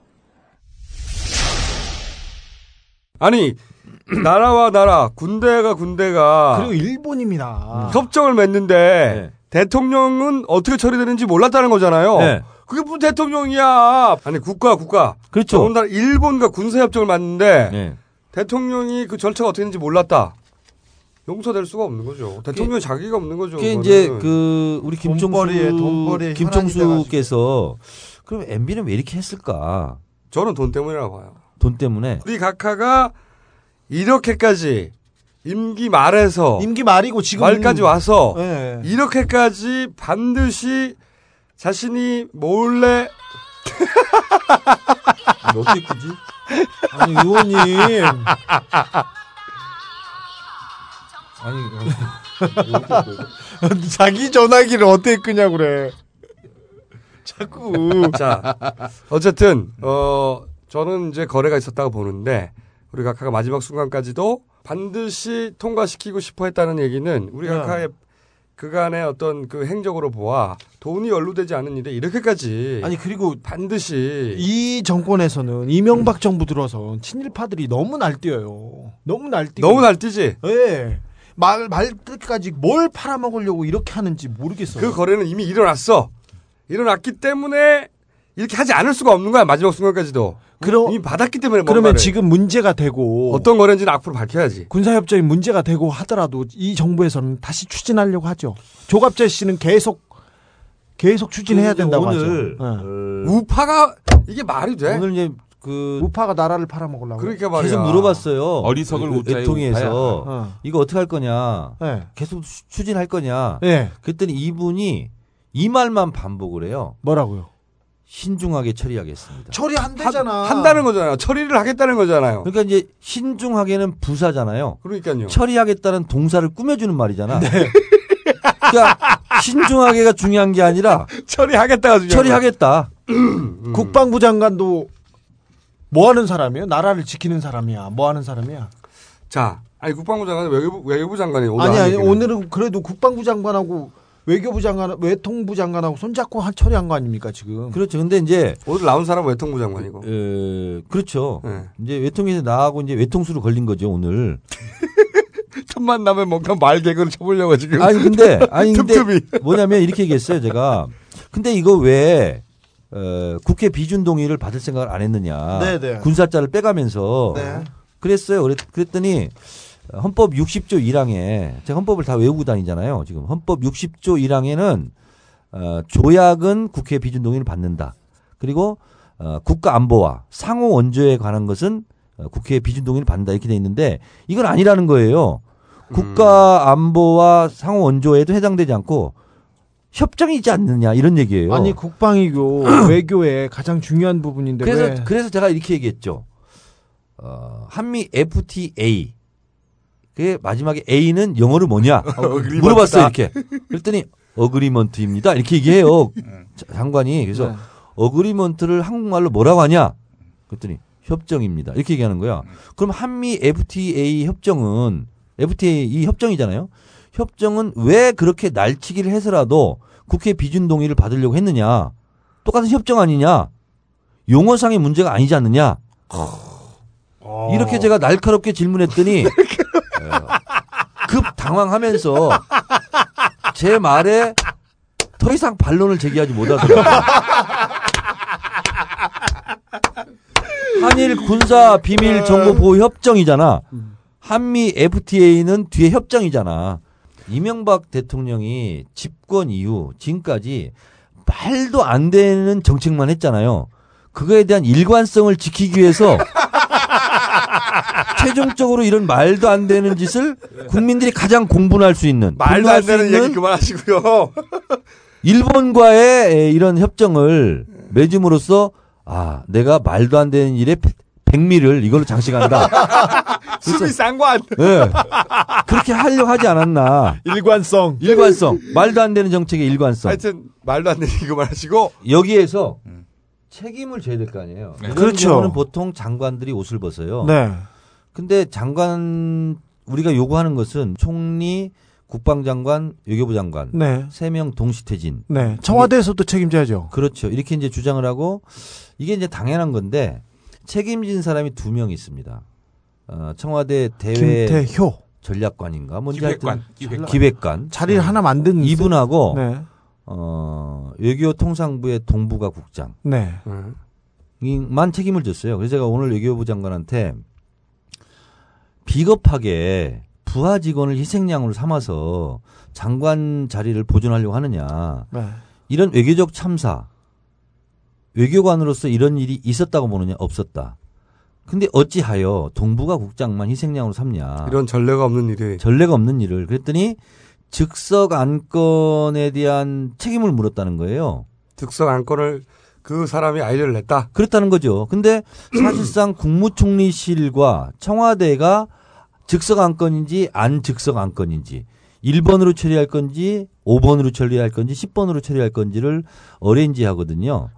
어, 그런데 책임을 물으려면 실무자를 물어도 그쪽을 물어야 되는데 뜬금없이 지금 동부가 국장이 이런 동부가 걸 어떻게 국장 해요? 아니 그럼 동부가 국장이 청와대에서 이거 공개적으로 하자고 그랬는데 아이디어를 내서 비밀리에 합시다 그랬다는 겁니까? 말도 이게? 안 되는 그러니까 말도 안 되는 협정을 시도하려고 했지만 그 처벌한 사람 책임을 진 사람도 말도 안 되는 사람이 지금 책임을 진 거예요. 원래 이명박 정부의 특기예요 그게. 네. 꼬리를 잘라도 저 끝에서 잘라요. 아니, 근데- 디도스도 봐. 저 끝에서 자르잖아. 잘린 꼬리도 이 내용이 어떻게 됐다고 얘기해줘야죠. 국가와 민족을 위해서 공무원이면 그러니까 정부 수립 이후 최악의 외교적 참사에 대한 책임은 국장이 진 겁니다. 지금. 알겠습니다. 자, 그러면은 정봉주 얘기를 저희가 또 하지 않을 수 없는 것이 왜냐면은 어, 오늘이 정봉주 전 의원 수감 200일째이고 정봉주 전 의원의 정치 입문을 도와줬던 분으로서 그때 그리고 현직 의원으로서 네. 아니, 도와준 게 아니라 이끌었던 쪽집게 강의로서 이끌었던 이끌었던 삼 뭐라고? 삼더? 삼쾌? 아. 더- 삼더이즘. 삼더이즘. 더 아무 낮게 없는 더 겸손하게 더. 열심히. 뭘 아무 육회, 육회 내용 통쾌 상쾌. 흔쾌. 그래서 흔쾌. 아무 내용 없는 내용으로 이끌었던. 네. 자, 정봉주 전 의원 8.15. 8월 15일 사면. 예. 이거 어떻게 처리할 겁니까? 사실 민주당에서. 8월 15일은 봉도사가 전체 형기 중에 한 64%를 그 살게 된. 살, 게 살게 됐습니다. 살게 되는 시점이에요. 예, 형법상 형기의 3분의 1 정도 살면 가석방 할 수 있습니다. 대통령 특사는 이거하고 상관없어요. 아 우리 이건희 회장님은 그렇지 또 이건희 회장님 한번 볼까요? 2009년 8월에 서울 고법에서 조서, 조세 포탈 및 배임으로 징역 2년과 집행유예 5년을 받았습니다. 2009년 8월에 벌금은 1,100억 원이었습니다. 근데 그해 12월 31일 원포인트 특별 사면합니다. 한 사람을 위한 사면. 감옥에 들어가지도 않았어. 그렇죠. 아예.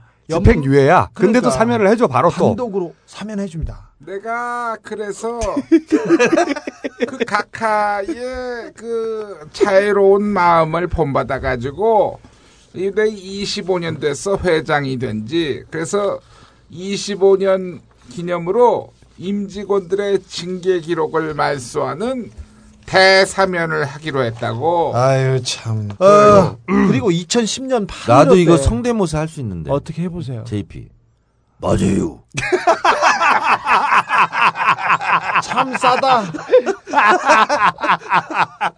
어, 저기 하나만 더 살펴보겠습니다. 우리 각하의 또 특별한 자애로움에 대해서 2008년 총선에서 서청원 전 한나라당 대표입니다. 친박계 좌장이었죠. 친박연대 대표. 그렇죠.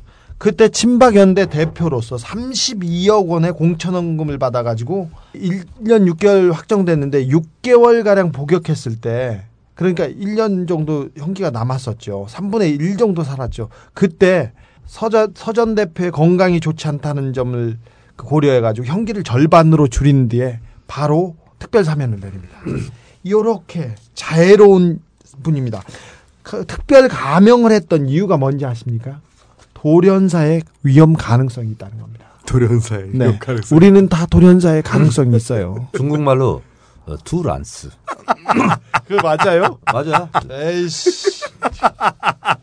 이거 자 그래서 그 대통령 각하께서 대통령 각하라니까 좀 이상한데 우리 각하께서 어, 당선 직후에 당선자 시절에 대선 선거에서 있었던 명예훼손에 대한 모든 소송은 취하하겠다 이러면서 어, 그럼 왜 근데 왜 봉도사 공선법에 대해서는 처벌을 원치 않는다고 이렇게 얘기를 했어요.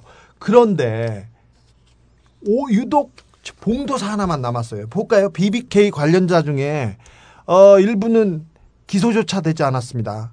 BBK 의혹을 제기한 사람 박근혜 새누리당 전 그렇죠. 비대위원장 그렇고요. 정동영, 서- 서혜석 전 의원, 박영선 의원. 그 다음에 일부는 무죄를 받았습니다. 김정술 변호사 등 여러 사람이 무죄를 받았습니다. 저도 마찬가지고요. 일부는 사면 복권됐어요. 김현미 의원은 사면 복권돼 가지고 이번에 당선됐습니다. BBK 문제 제기를 한 사람 중에 유일하게 남은 사람이 정봉주입니다. 아 근데 봉도사가 네. 그랬다는 거 아니에요. 어, 박영선 의원도 그랬고 정동영 전 의장도 그 가지 마라. 그렇죠. 안 갔죠. 검찰. 검찰에 가지 마라. 내가 뭔 죄가 있냐? 나 가가지고 당당하게 얘기하고 그냥 나올 거다. 네. 근데 이제 걸려 들어간 거죠. 당당하게 얘기하다가. 너무 당당해가지고 그런 거예요. 안 갔으면 유야무야 됐을 거라는 거예요. 근데 봉도사의 이런 솔직 담백한 결연한 자세가 불러온 재앙. 보통 정치범들은 만기를 다 사는 경우는 거의 없어요. 성폭행범하고 조폭 정도가 100%를 다 살고 맞아요. 대부분 그 휴각범들. 네, 대부분 경범죄나 경제사범, 교통사고범들은 다 6, 70%대면 나옵니다. 정치 정치인- 정치범도 마찬가지죠. 네, 정치범도 마찬가지죠. 70%면 거의 다 나옵니다. 9월 달이면 70%가 돼요. 그래서 8.15 특사로 내줘도 별반 무리가 없는 사람이에요. 지금 가석방으로 내도 특혜도 아니고. 네, 네. 내도 되는 사람입니다. 그래서 어, 8.15 특사에 가능이 하지 않을까. 그렇게 조심스럽게 점쳐보기도 합니다. 그 결정을 내리는 사람은 우리 각하 아닙니까? 오직 각하인데 여기에 변수가 있습니다. 지금 각하가 대통령이지만 반통령이고 각하 위에 음. 상황 이상득 선생이 있었는데 음. 이 양반 감옥 갔습니다. 그런데 누가 있느냐? 여왕. 여왕 하나 있습니다. 그러니까 우리 봉도사를 사실 일반 정치범이면 지금 타이밍이죠. 네. 대통령이 마지막으로 사면할 타이밍이니까 8.15가. 네. 보통 자신이 집어넣은 정치범 자신이 털고 간다고. 그렇죠. 그렇잖아요. 그다, 그, 그리고 자기와 관련된 사건이지 않습니까? 네, 그리고 마지막으로- BBK는 의혹이 아직도 남아 있고요. 다시 재수사하면 어떤 결론이 나올지 모릅니다. 근데 각하가 이제 봉도사를 사면하느냐 마느냐. 네. 그러니까 거기- 오로지 각하의 뜻이냐. 봉도사 지금 얼마나 됐죠? 3분이 됐어요? 아, 지금 3분의 1은 아니지만 8월 15일에는 전체 형기 중에 64%를 경고하고 64%. 어, 나올 때가 넘었죠. 보통의 경우라면 네. 어, 상식적인 경우라면 네, 이제 특사 조건이 되는 네. 거예요. 근데 이제 이 이명박 대통령이 어, 어려울 거예요. 어, 왜냐하면 어, 이런 문제를 상의할 사람들이 좀다 감옥에 가 있어요. 최시중, 이상득, 뭐 천신일, 네. 박영준 이런 분들하고 상의를 해야 되는데 이명박 대통령이 임기 중에 아마도 하게 될 사면이 있다면 거의 이번 파- 마지막 사면이 8월 15일 아닙니까? 이번 8.15 광복절 사면이 사면이 마지막 되겠죠. 사면이라고 볼 수 있습니다. 또한 번 있죠. 크리스마스가 크리스마스, 있는데 성탄 특사. 성탄 크리스마스. 특사는 근데 이틀 남았잖아 그때는. 아니요. 근데 성탄 특사는 12월 25일이 딱 만기예요. 그런 거죠. 네. 우리 각하가 임기 중에 사실상 마지막 할 수 있는 사면이 8월 15일인데 자기와 관련된 범죄. 혹여 본인이 원한다 하더라도 박근혜 의원 대선 행보에 정봉주의 사면이 이득이냐 아니냐 이거를 박근혜 캠프에서 따지겠죠. 만약에 정봉주 전 의원이 사면이 안 되면 그것은 박근혜 의원의 뜻이기도 한 거죠. 김총수의 워딩이 코렉트합니다. 정확하다. 정확하다. 참 저렴한. 아 근데 네. 정두원 어, 의원의 체포동의안 부결이 있자마자 네. 이한구 원내대표 네. 즉각 사퇴했거든요. 전 참. 핵심이 뭐냐? 네. 박근혜 대선 행보에 걸림돌이다. 걸림돌이 됐다. 그렇죠. 어, 이게 박근혜 대선 행보에 에, 필요하다. 그러면 박근혜가 얘기를 하겠죠.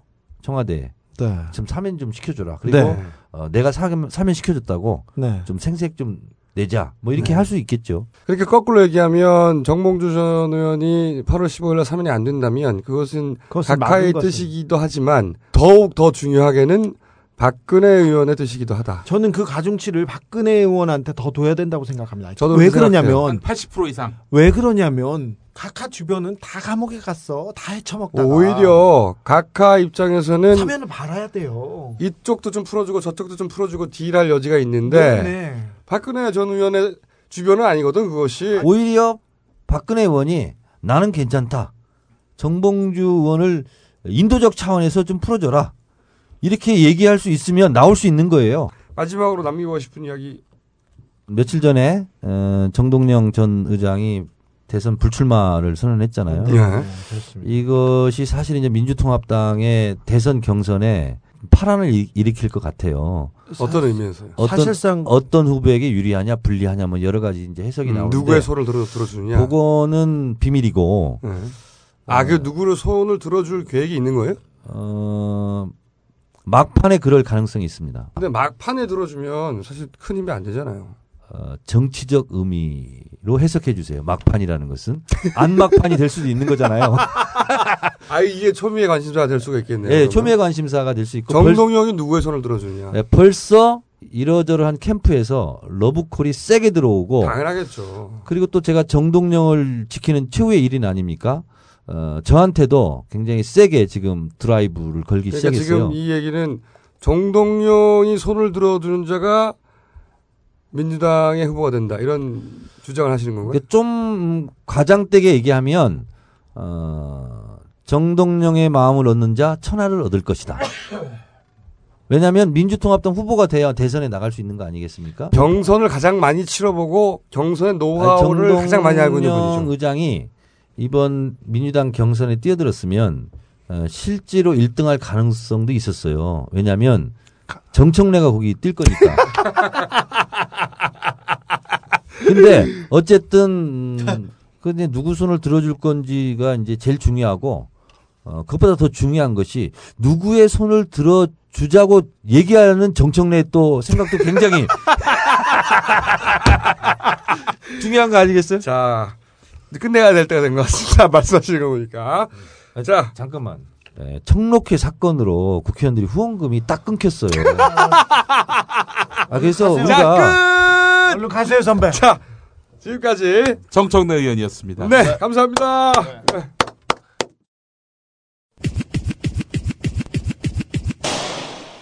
김무성 의원과 박근혜 전 대표가 결별 수순에 들어갔습니다. 전 대표는 김 의원의 중재안에 대해 세종시법을 만든 근본 취지를 모르고 급한 나머지 임기응변으로 나온 이야기 같다고 비판했습니다.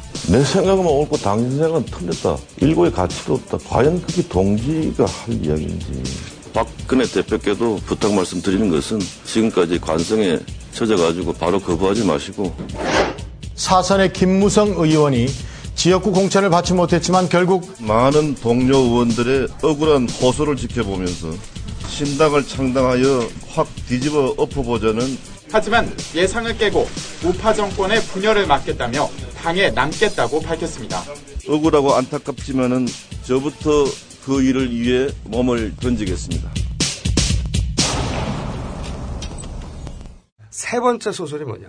세 번째 소설. 한일 군사 협정이 난리 난 사이에 우리 카카가 또 외국으로 가셨어요. 네, 외국만 가면 난리를 피우는 이 어, 우리 카카가 외국에 가실 때는 항상 무슨 일이 터진다. 그렇죠. 줄기차게 얘기하지 않습니까? 네. 스카이 콩콩이야. 자기한테 동물이 되겠다 싶으면 콩콩콩 도망가. 그런데 우리 카카가 외국으로 튀셔서 미국에도 가셨는데 6월 25일 날 음. 미국에서 아주 재밌는 만남이 한 번 있었어요. 뭐냐? 왜 거기까지 가서 만났을까? 김무성 전 의원을 만났습니다. 아, 카카가? 네. 오. 김무성 전 의원이 친박계 자장이었죠. 그러다가 박근혜하고 박근혜가 가고 거의 결별하다시피 그렇죠. 삿대질을 하다시피 김무성 하고 전 의원은 전 국민이 이렇게 알고 있죠. 친박 2인자였다가 친박의 좌장. 박근혜와 결별했다. 이렇게 박- 알고 있어요. 우리한테는 좌장이란 게 없습니다. 이렇게 한마디 하시면서 그야말로 난리가 꺾이셨던 무성이 그렇게만 알고 있어요. 그리고 사실 이번에 보면 공천도 탈락했고. 그렇죠. 그, 그래서 뭐 탈당하려고도 했다가 이- 탈당하려고 했다고 알려졌고. 결국 수용했죠. 그리고 아, 최근에는 미국으로 배낭 여행 간다고. 그래서 좀 이상하다. 주요한 정치인입니다. 이런 중요한 시기에 배낭 여행을 가. 십며칠 동안. 기사가 나, 배낭여행 간다고. 그 일부러 알리는 거죠. 저는 이걸 오바라고 봤어요. 원래 오바할 때 느끼는 겁니다. 어떤, 오- 어떤 오바라고 봤냐면 나는 현 정치 상황과 무관한 사람이라고 말하고 싶은 그렇죠. 거예요. 거리를 두고 싶다. 나는 낭인이고 현 정치 상황과 무관하고 박근혜하고도 무관하고 다 무관하다. 어, 그런 말을 너무나 하고 싶어서 이런 오바를 하게 되는 겁니다. 난 이건 오바라고 봤어요. 아, 이건 오바. 정치인이 이런 상황에서 배낭여행 가는 사람은 없어요. 대선이 6개월 남았는데 친박이든 비박이든 반박이든 나발이고 하네. 그런데 25일 날 각하를 만나셨어? 미국에서 배낭여행 중에 각하를 만나기 이틀 전에 누굴 만났냐? 임태희 전 실장 만났습니다. 아. 대선 후보. 대선 후보. 대선 후보. 원래 임태희 실장이 이번에 출마한 것은 본인이 원해서이기도 하지만 이제 자기 살길 찾아야지 이런 구도도 있거든요. 문재인은 노무현의 비서실장이다. 음. 임태희든 이명박의 비서실장이다. 그러니까 비서실장일 뿐이다. 문재인은 이런 이미지, 이런 대결 구도, 이런 대립각을 만들어내려고 하는 거거든요. 별 그러니까 문- 그렇죠. 문재인은 그냥 비서실장일 뿐이야. 진짜 임태희 실장이 뭐 비서야. 문재인은 끝까지 이런 끝까지 얘기를 사람들 머릿속에 그건 아닙니다. 이거 기획이야 기획 이것도. 당연히. 집사는 대통령 될 수 없다. 집사는 주인 될 수 없다. 비서는 비서일 뿐이다. 이런 워딩을 깔아보고 싶은 거거든. 이런 워딩이 사실 시- 실제로 새누리당 의원들 입에서 나옵니다. 그렇죠. 좀 있으면 나와요. 좀 있으면 이제 조중동도 쫙 깔릴 거예요. 네, 네. 지금도 나오고 있어요. 문재인 물타기죠. 네. 그런데 문재인의 한계, 비서실장의 한계, 그 이런 얘기를 얘기 하면서 계속 하려고 하는 거지. 꼭 봐라. 어, 임태희도 비서실장일 뿐이고 대통령 지금 대선 후보 될 수 없지 않냐. 이런 구도를 머릿속에 심어주려고. 이런 거 강해요. 어? 새누리당에서 이런 거, 이런 기획. 디테일이 네, 강합니다. 네가티브 기획에 아주 강해. 근데. 프레임 짜기. 이른바 프레임 짜기. 어, 그안 통하지. 우리가 있기 때문에. 근데. 어쨌든 대선 출마한 사람인데 미국에 날아가서 김무성을 만났어. 그리고 바로 돌아와. 일정이 어떻게 되냐면 미국 날아갔어요. 12시간 넘게 날아갔지? 만나고 바로 돌아왔어. 근데 별다른 일정 없이 하루만 있다 왔다. 거의 1박 3일이야. 바로 왔다 바로 왔다고. 내가 자, 비행기 타봐서 알잖아. 그 낙이란 건 라면밖에 없어요. 그거는. 엄청난 무리를 해서 거기까지 가가지고 이 한- 중요한 시국에 아니 아무런 끈도 없어서 아무런 할 일이 없어서 이 낭인이 된 김무성을. 낭이 돼서 배낭여행 간 사람을 왜 미쳤다고 이렇게 또 만나겠냐고 아니란 얘기거든. 뭔가 중요한 역할을 뒤에서 하고 있다는 얘기입니다. 표면적으로 김무성 전 의원이 가장 최근에 한 가장 중요한 일이 뭐였냐면은 총선에서 탈당하려고 하는 비박 의원들 주저앉힌 겁니다. 큰 역할 했죠.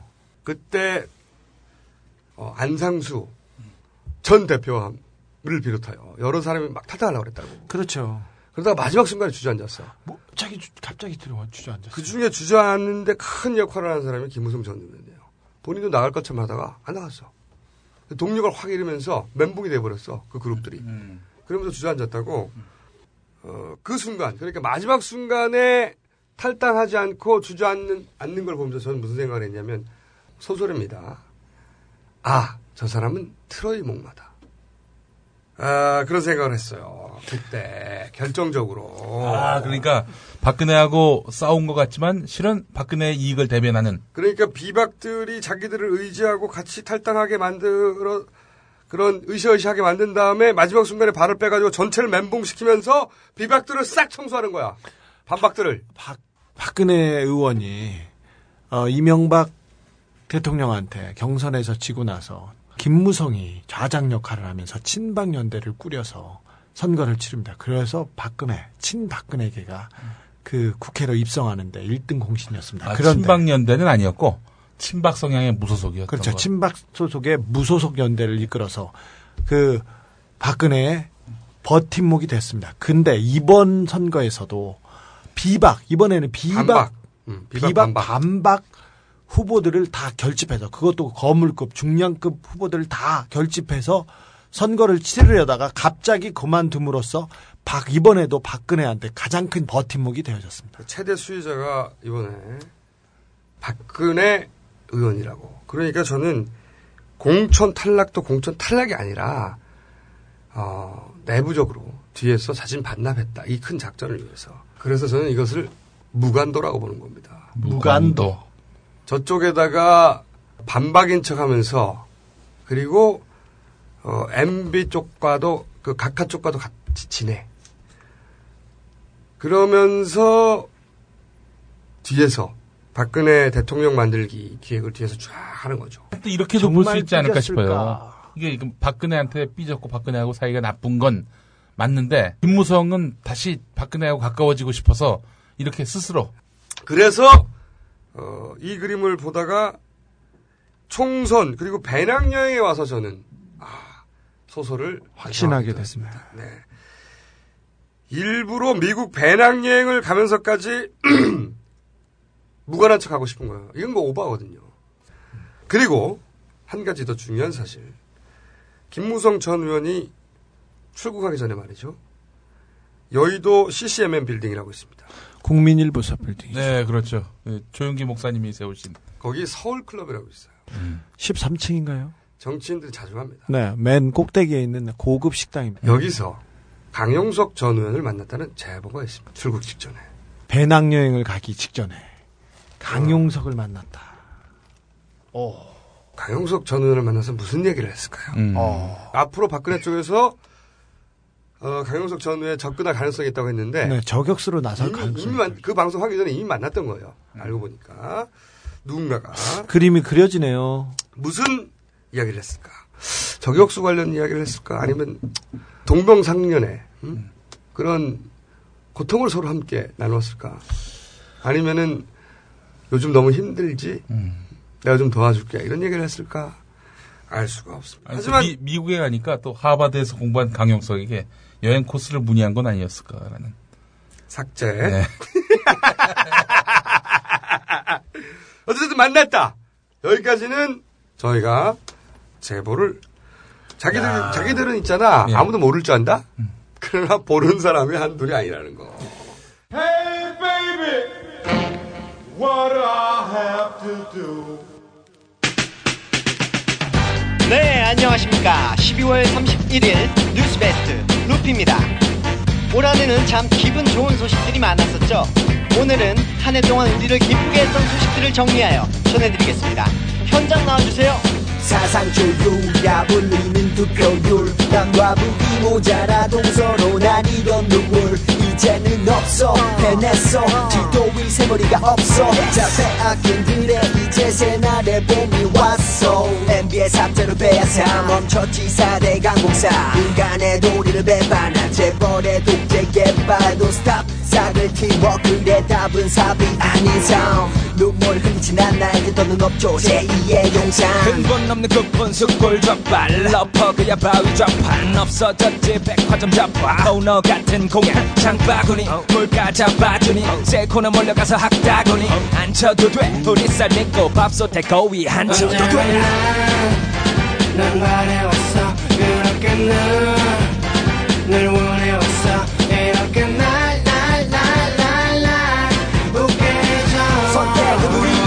이지 너의 의지를 보여줘.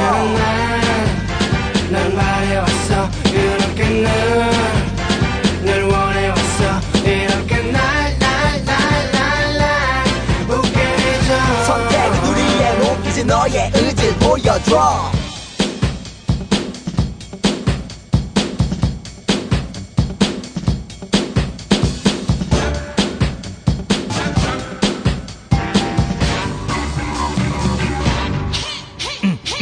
거대한 권력의 시종처럼 시종일관 시종들 다 실추한 언론의 정신. 깔건 깎고 할 말하는 모습으로 변신. 나 꼼수 나 꼽살 막 내려. 굳이 팟캐스트로 안 해도 공중파에서 할 얘기 다 해줘. 어, 종편 벌써 망했어. 발에 바깥으로 내린 학비. 집세 의료비. 모두 다 내렸지. 오르는 건 월급과 삶의 질. 사라진 거 바로 비정규직 99%의 목소리로 FTA가 사라져. 다 바랬죠. 사람다운 삶다 잃었죠. 모두 잘삶 난 바래왔어. 그렇게 널늘 원해왔어. 이렇게 날날날날날 웃게 해줘.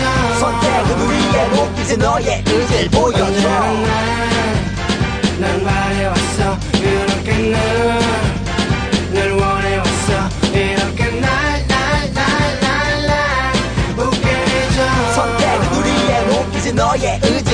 보여줘. 지금까지 말한 모든 것들은 다. 당신의 행동 없인 이뤄질 수 없는 희망. 선택의 때 잠을 깨. 기회는 주어졌네. 우리의 꿈을 현실로 만들어 나가자 이제. 자, 오늘은 소설이기 때문에 또 소설 시리즈 네 번째 조중동 네이버 탈퇴 작전이 시작됐다. 네이버를 네이버에서 조중동이 탈퇴합니까? 아니 어. 전에 그 촛불 국면 때 다음에서 탈퇴하더니 나중에는 흐지부지 됐어, 흐지부지. 소리 소문 없이 또 돌아왔고. 아니 근데 네이버 탈퇴 작전은 저기 김총수가 몇 달 전부터 나한테 계속 쓰는 시나리오예요. 그렇지. 내가 계속 주장했다고 네. 네이버 탈퇴할 것이다. 난 실익이 없을 것 같은데. 네이버 탈퇴할 것이다. 네. 이 조중동 식의 사고 방식을 보면 반드시 탈퇴한다고 내가 설명을 막 했는데 아니 근데 조선 안 한다고 그런다는 거야. 아니 조선 같은 경우는 조선 일보도 있고 조선 비지라고 그래서 신문을 아, 경제 섹터인데 그걸 하나 더 실어줘요. 그리고 기본적으로 조중동 그리고 수구 성향의 그 매체들 듣도 보도 못한 다 캐스트에 들어가요. 진보적인 매체는 못 들어가 시사인은 못 들어가요 거기에. 몇 달부터 얘기했거든 주진우한테. 사실 네이버가 검색 시장의 한 80%를 장악하고 있잖아요. 네. 그런데 탈퇴할 것이다. 그러니까 명칭은 탈퇴지만 내용은 좀 디테일하게 들어가면 다른데 어쨌든 그 얘기를 몇 달 전부터 했는데 주진우가 안 믿더라고. 아니 그 선거를 앞두고 별로 네, 설명을. 없어요. 6월 15일 날 조선일보에 뜬금없는 기사가 하나 납니다. 이 사안에 관심 있는 매체는 미디어 오늘이 유일합니다. 어, 미디어들이 이 관련 기사를 내기도 했어요. 최훈길 기자가. 6월 15일 날 이면에 이런 기사를 조선일보가 냅니다. 기업들 포탈업은 사이비 매체 협박에 못 살겠다. 이게 무슨 얘기냐면 자격도 없는 매체들이 포탈에 들어가서 기업한테 협박을 해서 광고비를 뜯어낸다는 얘기예요. 조선일보를 말하는 건가요? 얘네는 작게 뜯고 조선일보 크게 뜯지. 씨발 정부로부터 직접 뜯지. 국가로부터. 그리고, 그리고 나서 그 다음 날 또 실어 기사를. 동화는 사설을 실어. 동아 애들은 좀 뭐지 서투르잖아. 동아 애들은요 조선일보가 특종하면 그걸로 사설에서 또 뒷받침을 해줘요. 어, 배알도 없어 배알도. 요거는 둘이 짠 거야 미리 짠 건데 사설을 사이비 언론의 기업 협박 네이버 다음 책임 무겁다 딱 찍어가지고 그렇죠. 조선 동아의 협박 책임 무겁죠. 야 사이비 언론이라고 하는 새로 생긴 조그만한 그 인터넷 매체들은 기껏 해봐야 기업들 그렇죠. 그럼 몇백만 원 뜯는 거고 야. 니네들은 씨 방송국 뜯어냈잖아 씨발 저또 정권을 상대로 지금 그리고 기업체들 다 협박하고 다니냐. 그렇게 말해 씨발 어디서 아니, 어디다 대고 지금 기, 기자들 풀어가지고 MOU 써오라고 하고 못 써오면 그 사람 조, 조진다고 뒤에서 더 하고 이게 조폭이지 이게 사입이지. 자, 그리고 연적으로 계속 기사를 내요. 20일, 21일, 22일, 25일 계속 기사를 내. 나 몰랐어. 무슨 난리 났어. 사람들은 관심도 없는 사안인데. 조중동이 이렇게 합작을 해서 꿍짝을 할 때는 뭔가 있죠. 뒤에 뭔가 있는 거야. 이미 기획돼 있는 일이죠. 게다가 한국 광고주협회가 바로 이걸 또 받아줍니다. 바로 받아가지고 똑같은 소리를 해요. 사이비 인터넷 언론의 횡포를 건드릴 수가 없어가지고 어쩌고저쩌고. 포털에 사이비 언론 같은 말도 안 되는 언론, 특히 어 김일성, 김정일, 김정은의 뇌를 관통하는 그런 기사를 관심법을 쓰는 기사를 실어주는 그런 매체들 그리고 한국 언론재단이 또 갑자기 여기서 인터넷 매체에 대해서 이런 문제 있는 인터넷 매체에 대해서 큰 지원하지 기획- 않겠다. 큰 기획이 큰, 있네. 큰 틀이에요. 그러니까 이건 기업 쪽 그리고 정부 쪽 사이드 음. 그리고 조중동 사이드 모두가 다 한꺼번에 돌아가는 겁니다. 이 작전은 뭔가 착착 맞잖아. 어? 네. 손발이 짝짝 응? hand foot brother 현상이라고 손발이 너무 친해 짝짝짝 맞아 씨발 근데 그 기사를 낸 날 6월 15일 오전 11시 45분 한국 프레스센터 19층 국화실에서 조중동이 주도하는 이 포탈 대책회의를 엽니다. 이 기사를 낸 날 이미 개- 대책회의를 연다고. 모든 게 다 짝짝짝짝짝 짜 이미 있었어. 다 기획돼 있네요. 아, 조중동이. 네. 조중동이 실무팀이에요. 네. 주제가 뭐였냐면 온라인 뉴스 유통 정상화 이겁니다. 그래서 그러면서 내용이 뭐냐면 다른 매체들한테 네이버 뉴스캐스트 있잖아요. 딱 들어가면 뉴스 딱 나오는 박스 그 뉴스캐스트 거기서 빠지자고 합니다. 빠지고 검색을 해서 링크로만 뉴스를 보게 만들자. 무슨 얘기냐면 예를 들어서 우리가 칠푼이 치면 칠푼이 기사를 낸 기사만 쭉 검색되는 거예요. 거기서 그냥 클릭하게 하자는 거야. 그러면 그러면 어, 신문사로 들어와서 기사를 보게 그리고 하겠다. 자기 신문사로 들어오게. 아울링크라고 하죠, 그게. 그렇죠.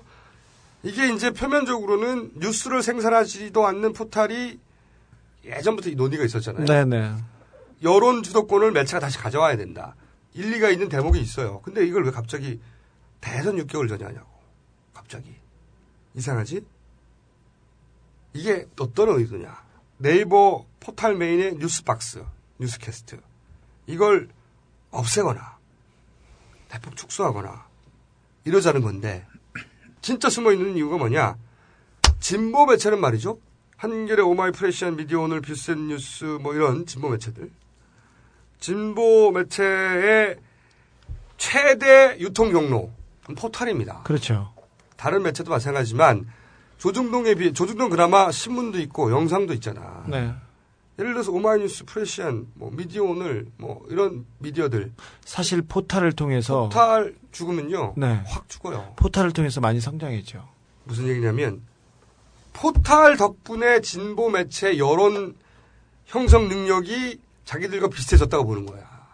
비슷하진 않지만 많이 성장했다. 많이. 성장했다고 보는 거야. 그러니까 포탈의 뉴스캐스트를 죽으면 물론 자기들도 피해를 입겠지만 훨씬 더 큰 피해가 진보 매체에 간다. 그러니까 자명하죠. 대선에 있어서의 진보 매체의 여론 형성 능력을 죽이려고 하는 겁니다. 이게 이 씨발 뉴스 시장의 독점.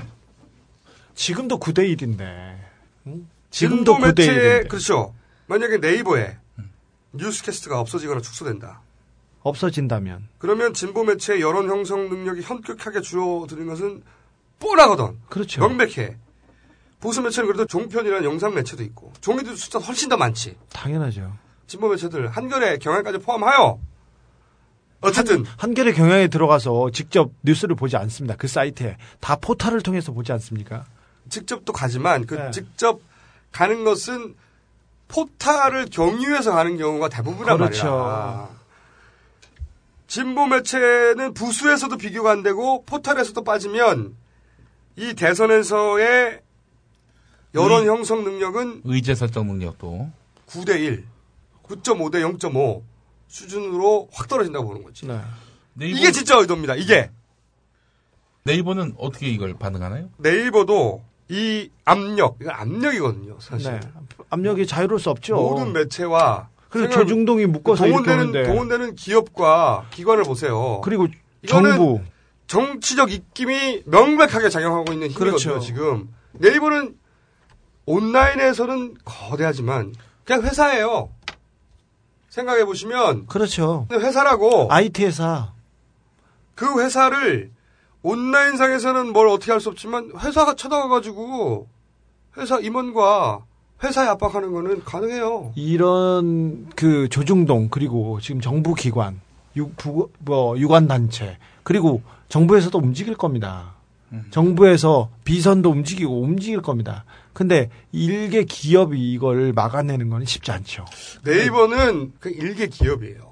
그리고 일개 기업이 이걸 어떻게 다 막아 이 압력을. 근데 궁금한 게 있는데 예전에 몇 년 전인 것 같은데 파란닷컴이 3개 스포츠 신문사의 콘텐츠를 독점 공급하게 되면서 다른 곳에다가는 그 서비스를 안 했는데 결국 그것이 새로운 스포츠 신생 매체를 만들어냈고 결국 3개 스포츠 신문의 영향력이 축소되는 그런 과정들을 분명히 조중동은 봤을 텐데 아니지. 아니, 그거하고는 좀 다르지. 그런 상황은 다른 거지. 이건 네. 대선 상황이죠. 대선을 위해서 자기네들이 피해를 감수하고 뭐지 진보 매체를 죽이겠다. 진보의 영향력을 아니, 아니, 삭제, 네. 삭제.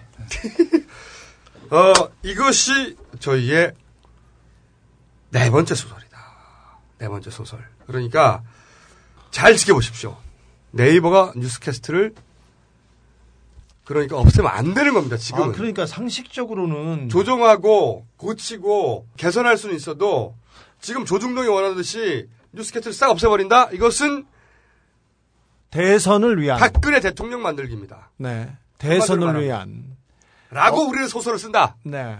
아니 근데 저 저는 신빙성이 없다. 말이 안 된다고 얘기했는데 나왔잖아, 요새 봐봐. 진행 과정을 보니 제가 이걸 몇 개부터 꼼꼼하네요. 어, 자, 그래, 그래서 저희가 손님을 또 한번 모십니다. 네.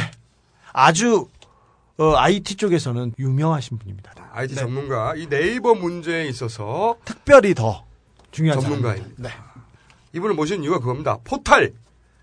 이번 대선에서 포탈 공명 정대해야 한다. 우리가 감시하고 계속 지켜봐야 한다. 그렇습니다. 그런 얘기를 하기 위해서 저희가 손님 한 분을 모실까요?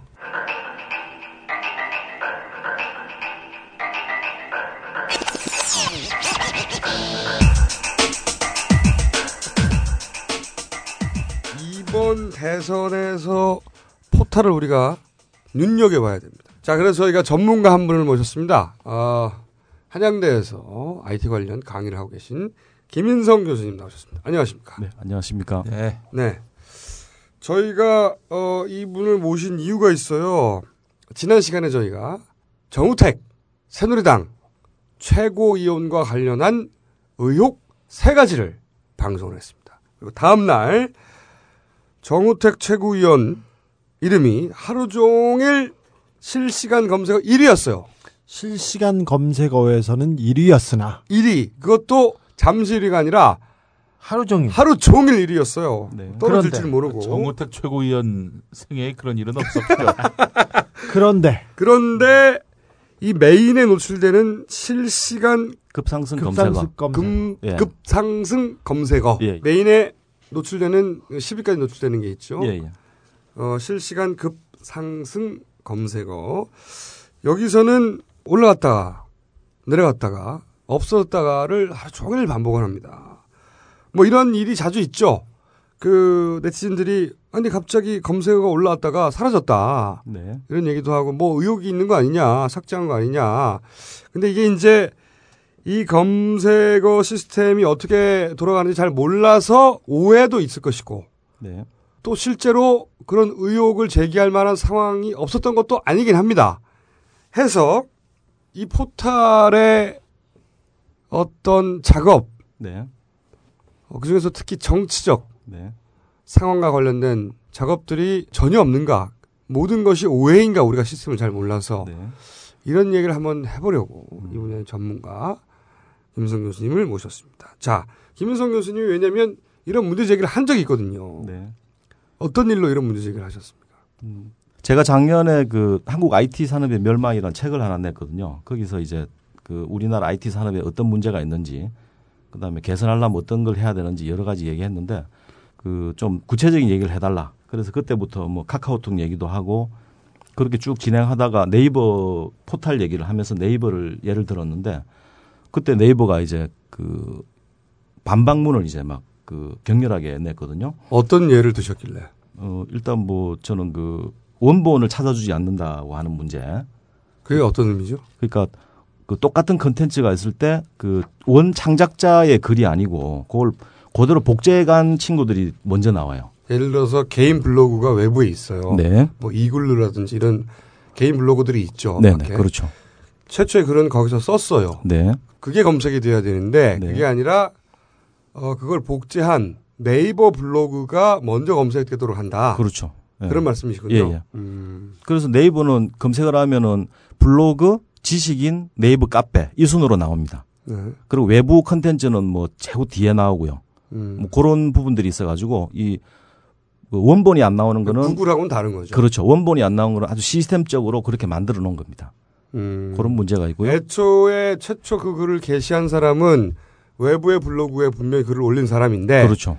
그거를 네이버 이, 이용자가 네. 퍼와서 네. 네이버 블로그에 올려놨다면 네. 네이버 블로그가 먼저 노출되도록 했다. 그렇죠. 그래서 원작자가 더 많이 노출될 기회를 차단해 버렸다. 그렇죠. 그런 주장이시군요. 그리고 또요. 어떤 문제를 또 지적하셨습니까? 검색 조작 문제를 제기했죠. 그 조작. 네. 이게 이제 어, 그, 그게 궁금합니다. 네. 저, 뭐 이거, 이걸 궁금해하는 사람 참 많아요. 네. 정말로 조작을 할까 아니면 아 이것은 시스템을 잘 이해 못한 오해야 네. 이렇게 말할 수도 있고 그 네이버가 이 문제에 대해서 시인하거나 한 적은 없잖아요. 어, 있습니다. 아 있어요? 예, 예. 아, 그래요? 예, 어떤 예. 인정을 한 적이 있습니까? 네네. 인정한 적이 있죠. 그 어떤 사례가 있습니까? 신정아 씨가 자서전을 출판하면서 네. 그 안에 이제 진성호 씨 얘기를 네. 거론했잖아요. 네. 그게 거론했죠. 예, 그게 언론에 이제 그 나오고 하면서 자서전이 그 베스트셀러가 되면서 신정아 진성호에 대한 그 연관 그 키워드가 막 사람들이 많이 검색하기 시작하고 이러면서 어떤 게 있었냐면은 조금 전에 말씀드린 그 실시간 급등 검색어 네. 그쪽에 그 신정아 진성호가 떴어요. 네. 당연히 떴겠죠. 그리고 큰 화제였으니까 당시에는. 그렇죠. 그리고 저기 검색창에 신정아만 쳐도 연관 검색어에 진성호가 나타나고 그렇죠. 네. 진성호를 쳐도 신정아가 나타나고 네. 그다음에 막 블로거들이 막 그그 책에 막 진성호하고 신정호 뭐 어떻게 했다더라 이런 걸 막 쓰기 시작했어요. 네. 그런 상황에서 일부분 발췌해서 옮기기도 하고. 그렇죠. 네. 그런 상황에서 그 언론들이 찾아보니까 네이버에서만 유독 연관 검색어에서 신정화를 쳐도 진성화가 안 나오고 당시 진성호는 한나라당 의원이었습니다. 그렇죠. 그 다음에 그 실시간 급등 검색어에서도 신정호, 진성호가 사라졌어요. 네이버만. 그렇죠. 진성호 건은 명확하게 드러났어요. 그때 언론들이 네이버에 확인을 했죠. 왜 안 보이느냐. 아, 왜안 보이느냐. 예. 그러니까 네이버가 뭐라고 대답했냐면은 명예훼손 소지가 있어가지고 자체 판단해서 뺐다. 아, 그러니까 진성호 의원 측으로부터 항의를 받아서 뺀 것도 아니고 예, 처음에 그렇게 얘기했죠. 처음에는 예, 자체 자체적 판단해서 뺐다. 예, 그렇게 얘기했죠. 그러니까 언- 언론 기자들이 이제 이 어, 진성호 씨한테 그 아니, 화- 확인을 했죠. 명예훼손의 판단을 법원도 아닌데 왜 자기들이 먼저 합니까? 근데 진성호 의원한테 확인했더니 어, 진성호 의원 확인했더니 진성호 의원 쪽에서는 아, 우리가 그 좀 빼달라고 했다. 라고 얘기가 나온 거예요. 음. 네이버는 두 번의 거짓말을 했네요. 그렇죠. 그러니까 그 다음이나 네이트 같은 데는 그런 항의를 받고도 안 뺐는데 네이버만 네. 뺀 거죠. 그래서 기자들이 다시 이제 재확인을 했죠. 그 진성호 쪽에서 네. 빼라고 했는데 왜 그렇게 얘기하냐 그러니까 업무 분과가 달라가지고 빼라고 요청이 온지 모르고 우리는 자체 판단으로 뺐다 이렇게 아. 얘기를 했어요. 그러면 그걸 확인하지 않고 말했다는 거네요? 그렇죠. 혹은 확인했는데도 그렇게 말해야 한다고 매뉴얼에 적, 뭐. 그렇게 얘기했겠죠. 그 네이버는 굉장히 그 이렇게 뭐 언론하고 접촉하고 이런 걸 별로 안 좋아합니다. 윗선에서 확인 안 되면 대답도 못 하고 뭐 그런 식이거든요. 삼성 같네, 삼성식이네. 뭐 그런 꼭 얘기를 많이 하죠. 같네. 삼성식이네. 예. 그런 요청을 받았는지 모르고 나중에 알았다라고 이제 대답을 했어요. 근데 한 번 더 정치인들이 하는 수법인데. 예, 한 번 더 확인해 보니까 어떤 문제가 있었냐면은 그 연관 검색어, 실시간 검색어, 그 다음에 블로그 차단 이 세 개 중에서 그 진성호 쪽에서는 연관 검색어하고 블로그 차단만 요청했다 이렇게 확인이 된 거예요. 음. 그런데 실시간 급등 검색어에서도 뺀 게 이제 드러난 거죠. 빼달라고 요청도 안 받았는데 알아서 뺀 거죠. 음. 그렇게 확인된 사례가 있다 이거죠. 그렇죠. 예, 예. 이것은 취재가 된 것이고 당시에 보도됐나요? 예, 예. 그래서 네이버가 해명도 했습니다. 해- 네이버 뭐라고 해명했어요? 예. 임의적인 조치를 절대로 하지 않는다. 그 실시간 검색어에 대해서는. 네. 네. 그렇지만 이번 경우에 극히 예외적, 예외적으로 명예훼손의 가능성이 현저했기 때문에 아주 제한적으로 조치한 것이다. 이렇게 해명을 했죠. 이번에만 예외였다. 그렇죠. 예. 그 앞에 두 번 거짓말을 했고요. 마지막 해명도 극히 예외적으로 뭐 명예 가능성이 현저한 뭐 이런 식으로 수사를 하면서 얘기했는데 아니 네이버가 사법부가 아닌데 혹은 네이버가 진성 의원의 명예를 보호하기 위해서 존재하는 회사가 아니잖아요. 네, 뭐, 그, 뭐. 요청 받지도 않은 걸 왜 자체적으로 판단해서 빼냐고. 예, 예.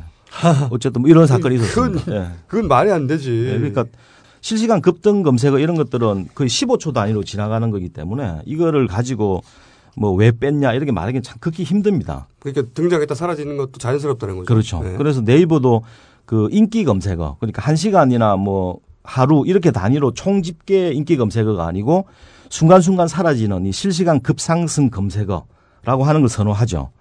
그러니까 이게 분야별로 다 다르고 용어도 다르고 막 이래서 헷갈리는데요. 네, 네. 종류는 두 가지입니다. 그러니까 네. 인기 검색어라 그래서 한 시간 동안 얼마나 많이 했느냐 네. 이걸 집계해주는 네이버는 지금 그게 전날 거부터 해가지고 전주 이렇게 그 하루 단위로 이렇게 계산을 해서 보여주긴 해요. 하루 일간 검색어. 그 다음에 실시간 급상승 검색어는 15초 단위로 등락률을 네. 말이 복잡한데 어쨌든 기울기입니다. 기울기.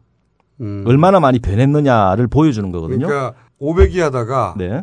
갑자기 5위 한다든가 그렇죠. 이렇게 네. 한 번에 많이 급상승해서 뛴 키워드. 그렇죠. 그러니까 이런 얘기 많이 하거든요. 예. 아니 방금 7위였는데 왜 금방 없어졌어? 그렇죠. 이런 얘기 많이 네. 하는데 그럴 수 있다 이거죠. 예, 그, 그럴 수, 있다 그, 이거죠. 그럴 수 있는 방법을 쓰는 거 있는 거죠. 실시간 급상승 검색어라고 하는 게 15초 단위의 관심을 보여주는 거기 때문에 순간순간 다 바뀝니다. 그래서 이거를 뭐 어떻게 그 어떤 판단 근거로 말하기는 힘들고요. 순위가 갑자기 사라진 거 그 자체만 가지고 네. 조작이다고를 말할 수 없기 때문에 네. 그게 그- 아니라 네. 명백하게 네. 이것은 의, 의심이 간다 하는 사례들이 있나요? 어, 사례들이 있긴 있었죠. 그 2008년에 촛불 시위 고를 때 그 탄핵, 뭐 이명박 탄핵 이런 단어들이 예를 들어서 1위, 2위, 3위, 4위, 7위, 뭐 10위 이렇게 동시에 한 6개 정도가 들어있다가 15초 후에 그냥 동시에 다 사라지고 이런 게 있었어요. 그건 말이 안 되네요. 예. 그러니까 유사한 단어들 네. 검색어들이 그 10위 안에 무작위로 있다가 네. 15초 후에 갑자기 전 국민이 싸그리 다 사라져. 이명박과 탄핵과 촛불 시위에 대한 관심이 싹 사라진. 그렇죠. 저도 예. 저도 그때 봤었어요. 촛불 예. 집회 때. 그거 진짜 말이 안 되네요. 촛불 집회 때 유심히 쳐다봤는데 그때는 촛불 집회가 초미의 관심사여서 네. 그날 저녁 때 촛불 집회가 어떻게 열리나 뭐 어디서 열리냐. 그 계속 나왔었는데 그렇죠. 예. 계속 보이다가 쭉 사라지고 음. 쭉 사라지고 그러니까 키워드 하나가 높이 떴다가 사라지는 건 이해할 수 있는데 네. 예. 그 10위 안에 거의 6개, 7개가 그 관련 단어들이었는데 네. 15초 후에 일세에 사라진다. 그렇죠. 네. 예. 이거는 이상하네요. 특히 네이버에서 그랬어요. 이건 이상합니다. 이때도 혹시 기자들이 네. 왜 이런 현상이 벌어지느냐라고 네이버에 문의하거나 뭐 나름대로 열심히 해명은 했어요. 근데 그 방금 말씀하신 것처럼 여섯 개가 동시에 사라지는 게 아니고 한 개가 사라지는 걸 막 복잡한 그래프를 그려가지고 설명했는데 네. 일반인들은 납득이 안 됐죠. 요지는 뭡니까? 당시 해명의 요지는. 이런 실시간 급상승 검색어는 15초 단위이기 때문에 사라질 수 있다. 이게 요지인데 그거는 사실은 좀 아니 단어 하나가 사라질 수는 있다고 저도 봐요. 그렇죠. 예.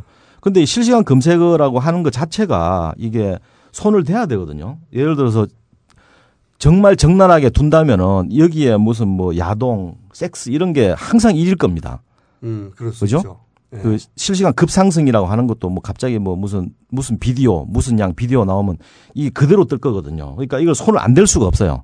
그러니까 뭐 예를 들어서 뭐 암살법 이런 것들이 막 나타날 텐데 이 자체는 손을 안 댈 수 없는 구조가 돼 있습니다. 뭐 음. 법적인 문제나 뭐 음란물이나 이런 것들을 그 걸러내야 되는 당연한 구조인데 여기서 저는 조금 조금씩 더 나갔다고 보는 거죠. 그러니까 정치적인 거나 기본적으로 네. 실시간 급상승이라고 하는 그 섹터가 네. 나이와 무관하게 네. 전 국민이 볼 수 있기 때문에 거기 갑자기 음란물이라든가 네. 뭐 폭력적인 불법적인 키워드가 뜨면 안 되니까 네. 그것은 기본 필터링을 할 텐데 네. 근데 우리가 지금 의혹으로 삼는 것은 그게 아니라 네. 정치적으로 민감한 네. 어, 키워드들도 필터링 될 개연성이 지금 존재한다. 그렇죠. 그 어차피 필터링은 되고 있었는데 네. 그게 그 신정아 진성호 사건 때 드러난 거죠. 음, 그 이전에 드러나진 않았지만 우리가 의심했던 사례는 말씀하신 대로 촛불 네, 집회와 그렇죠. 관련된 네. 이명박 탄핵, 이명박 탄핵 뭐 이런 시- 촛불 이런 쭉 관련어들이 한 번에 10위 안에 6개가 등장했다가 15초에 완전히 다 사라지는 예, 예. 그런 일들이 있었는데 네, 네. 그것이 그 사례 아니냐 네. 의심을 가지다가 네. 진성호 사건 때 확인된 적이 있다. 그렇죠. 어, 이게 명예훼손에 그 우려가 있어서 뺐다라고 자기들이 자백을 자체 했죠. 판단하였다. 네, 자백을 했죠. 하지만 이것이 유일한 케이스다. 예, 그 전까지는 전혀 이 손대지 않는다라고 계속 주장을 해왔었거든요. 한번 인정한 거군요. 그렇죠. 이건 들켰기 때문에 어쩔 수 없이 인정한 거죠. 네이버의 해명대로 이것이 극히 예외적인 유일한 케이스일 수도 있지 않습니까? 그 이전에 혹시 네, 그런 그러니까- 의혹을 가질 만한 사건 또 없나요? 그 상식적으로 상식적으로 정말 말이 안 되는 사건이 있었죠. 제가 찾아봤더니 네이버에서 자체적으로 책을 발간한 게 있더라고요. 영감이라고. 네이, 이게 네이버 트렌드 영감이라고 하는 1년 통계 자료입니다. 네. 여기 보니까 진짜 말이 안 되는 게 있었는데요. 노무현 대통령이 서거하신 돌아가신 그 해. 그게 2009년이죠. 네. 2009년 5월 23일부터 장례식이 끝나는 2005 어, 2009년 5월 29일까지 그 시간별 인기 검색어에서 노무현이란 단어가 단 한 번도 안 나오거든요. 그래요? 예. 이거 진짜 말이 안 되네. 딱 한 번 나왔어요. 그게 그 투신하신 그 다음 날 새벽 3시부터 6시까지. 이게 저- 말이 되나요? 네. 말이 안 되죠. 예. 그 나머지 7일간은 뭐 무슨 뭐 무슨 저기 그때 뭐 장례 그렇죠. 예. 그 500만 명이 갔다느니 할 텐데 네. 모든 게 다 노무현으로 통하던 때인데요. 네. 그 그때 기간은 적어도 예. 그때 네이버 검색어에 당일 새벽 3시간 동안을 제외하고는 노무현이란 키워드가 단 한 번도 안 나왔어요? 그렇죠. 예. 이거는 진짜 무한 그래, 무한도전 결방 이런 거나 나오고 배칠수 노무현 성대모사 뭐 이런 것만 나오고 노무현이란 단어는 딱 한 번 나옵니다. 이거는 말이 안 되네요. 그렇죠. 내이 문제에 대해서 문제 제기한 사람은 없었겠네요. 영감을 이렇게 열심히 들- 들여다본 사람은 없었기 때문에. 그렇죠. 제가 비판했는데 테니까. 이제 반박이 왔으니까 뭐랍니까? 뭐랍니까? 네이버라고 하는 회사가 이 통계 회사잖아요. 검색을 하고 요즘 네. 뭐 빅데이터 이래 가지고 이제 뭐 그런 것도 하고 하는 데이터베이스 회사인데 자기들이 만든 영감이 그냥 잡지다. 이렇게 얘기를 했어요. 그, 그 잡지에 불과하다는 것의 의미가 뭡니까? 그러니까 여기에 있는 통계라고 하는 거는 그냥 정확하지도 않고 그냥 뭐 그럼 뭐하러 영감을 내요? 그러니까요. 이게 보면 영감탱이야? 예. 너무 궁색하다 그것은 그렇죠. 변명이 1월 1일 00시부터 12월 30일 24시까지 쭉 시간별 인기 검색어를 쭉 나열한 책인데 이 책을 그냥 잡지다 이렇게 말을 했죠. 아니 인기 검색어는 그럼 다 틀렸다는 얘기예요? 자기들이 써놓은 것은 저기 네. 할 말이 없었겠죠. 2008년 그렇죠. 총선 예. 때 그랬고 네 네. 2009년 노무현 전 대통령 선거 때 그랬는데 네. 지난 어, 재보궐 선거 작년에 있었던 작년에는 제가 엄청 문제 제기를 해가지고요. 네. 키소라 그러더라고요. 그 인터넷 회사 연합 포털들이 주가 되는 거기서 결의를 했더라고요. 뭐라고요? 연관 검색어 같은 거 건드리지 않겠다. 정우택 건 같은 경우 네. 연관 검색어 진성호 건과 유사하게도 네. 네. 연관 검색어가 물론 포털마다 검색의 그 어떤 키워드 속성이 좀 다를 수 있어요. 네, 지금 네, 보죠. 네. 12일 새벽 2시 현재 네이버에서는요. 정우택을 치면 정우택 아버지 김병일. 김병일은 관련해 가지고 홍콩에서 자살한 분입니다. 음. 그리고 낙곰수 크라임 투길티 정우갑 정우택의 아버지입니다. 이렇게 나옵니다. 네. 다음에서는 정우택 성상납 음. 김병일 음. 불륜 정우택 불륜 김병일 사망 정우택 성추문 정우택 아들 이렇게 나옵니다. 음. 성추문은 전혀 안 들어갑니다. 뭐 이거는 건드렸다고 밖에 볼 수 없는데 뭐 단어는 못 하겠고요. 이 연관 키워드를 손봤을 개연성이 좀 존재하네요. 왜냐하면 어, 우리가 방송한 날 네. 사실 정우택 새누리당 의원이 충북 지역에서는 네. 지명도 있는 의원이지만 전국적인 도- 지명도를 가지고 있지는 않거든요. 네, 네, 도지사를 지냈습니다. 예. 충청권에서 맹주인데 음. 네. 전국적으로는- 지명도를 가지고 있지는 않거든요. 네. 그래서 네. 정우택 의원의 이름을 전 국민이 다 아는 건 아니에요. 네. 그렇지만 봉주 15회가 나간 직후에는 네이버에서 실시간 검색어 1위를 계속하고 있었어요. 하루 종일. 예. 그러니까 사람들이 궁금해서 계속 쳐왔다는 얘기죠. 그렇죠. 그러니까 연관 검색어들이 많이 탄생했겠죠 그날. 네. 근데 그 중에서 가장 일반인들이 궁금해하거나 쉽게 검색어를 쳐볼 것이 성상납, 성춤 이런 거거든요. 네. 그렇죠. 그렇죠. 그걸 쳐보게 되는데 그게 없어. 음. 연관 검색어에. 그럼 이건 손봤을 개연성이 존재하는 거죠. 뭐 그렇다고 볼 수 있겠네요. 상식적인 수준에서 판단해 보자. 그렇죠. 뭐 사람은- 성추문에 대해서 전혀 관심 없는 사람만 네이버에 모이지 않았다면. 네. 네. 네. 어 근데 네이버가 점유율이 80%에 육박하기 때문에 그 통계적으로는 그게 모집단이라고 봐야 돼요. 전국의 80%는 성추문에 관심이 없는 거예요, 그럼. 그러니까 네이버가 네. 아니 특별한 사람들만 여기 들어가나요? 그렇게 아니 그 네이버는 그냥 국민 전체다라고 봐야 됩니다. 통계적으로 세상에. 그러니까 보수적이다, 진보적이다 이런 거 따질 것도 없이 그냥 전체다 이렇게 전- 생각하셔야 저는 돼요. 잘안 들어. 싫어. 근데 어쨌든 음. 네이버가 검색어에 네. 개입했다고 볼 수밖에 없는 정황들 몇 가지가 지금 어, 거론됐습니다. 예, 예, 예. 여기 대해서 네이버는 딱 한 번 인정한 걸 제외하고는 한 번도 인정한 적이 없죠. 제가 말씀드린 네이버 트렌드 영감에 대해서 이제 제가 문제 제기를 하니까 네이버가 지금 자기들 트렌드 영감을 PDF로 만들어가지고 온라인에 공짜로 뿌렸거든요. 네, 그 전까지는. 예. 그전까지는. 그래서 네이버 트렌 지금도 있습니다. 근데 네이버 트렌드 영감이라고 네이버에서 치면은 바로 이렇게 나왔었어요. 네. 근데 제가 문제 제기를 막 하고 나니까 링크를 없애버렸어요. 그래서 들어갑니까? 네이버에서 네이버 트렌드 연감을 찾기가 좀 힘듭니다. 검색어 지금 안 나와요? 예, 안 나옵니다. 그래서 구글 뭐 다음 빙 야후 뭐 네이트 이런 데 가서 쳐야 돼요. 그래야지 네이버 트렌드 연감을 다운 받을 수 있죠. 아, 그래요? 예, 예. 네이버에서는 못 찾고. 예, 예. 그리고 이제 제가 이 문제 제기하면서 지금도 그래요? 그렇죠. 지금도 제가 문제 제기 네이버 연감 치면 네이버 링크가 안 뜹니까? 예, 안 뜹니다. 네이버 안에서 안 뜹니다. 제가 여러 번 그 이거 살려라. 그러니까 인간적으로 너무하지 않느냐 좀 살려. 인간적으로 너무하네. 예, 예. 제가 트위터 팔로 그쪽도 얘기하고 그랬는데도 뭐 알아보겠다고 안 하고 있고요. 기자분들이 이제 저한테 와서 인터뷰를 하잖아요. 그럼 제가 가서 좀 얘기 좀 해라. 네이버 트렌드 영감 좀 살리라고. 2000 2009년까지 만들고 안 만들고 있어요. 그 이후에는 안 만들어요. 예. 아예. 그래서 왜 안 만드는지 좀 물어봐라. 그랬더니 네이버 쪽에서 답변이 그겁니다. 어, 부작용이 너무 심해서. 어떤 부작용이 심합니까? 예, 정확하게 그렇게 대답을 했어요. 영감이면 예. 자기네 통계치를 내놓고 부작용이 심하다면 그러니까. 그러면 예. 자기네들이 통계치를 부작용이 심하게 만들었다는 거 아니에요. 이 마케팅 하는 분들은 이거를 갖고 가가지고 이제 내년에 3월 달에 무슨 그렇죠. 그, 그 통계 자료로 쓰거든요. 아니 네. 그걸 하라고 만들어 놓은 거 아니에요? 그렇죠. 포탈들은, 예. 포탈들은 이런 통계 자료를 매- 내놔요. 그 광고에 엄청 그 예를 들면 도움이 구글 되니까. 같은 경우는 실시간으로 볼 수 있어요. 그렇죠. 아, 예, 트렌드를. 예. 네, 그렇죠. 그 구글 트렌드가 굉장히 잘 돼 있다고요. 네, 네. 그래프가 예. 실시간으로 나오고. 예, 그 말씀도 드리려고 그랬는데 어쨌든 네이버에서 이, 이 책을 부작용이 심해서 안 만들기로 하고 부작용. 여태까지 만들어 그 놓은 부작용은 지금까지 얘기한 것이 맞다면 저희가 제기한 의혹이 맞는 의혹이라면 네. 그 부작용은 자신들의 개입이 드러나는 부작용이네요. 구글 같으면은 구글 트렌드라 그래가지고 자기들이 서비스하면서 여태까지 그 서비스했던 키워드들을 다 보여줍니다.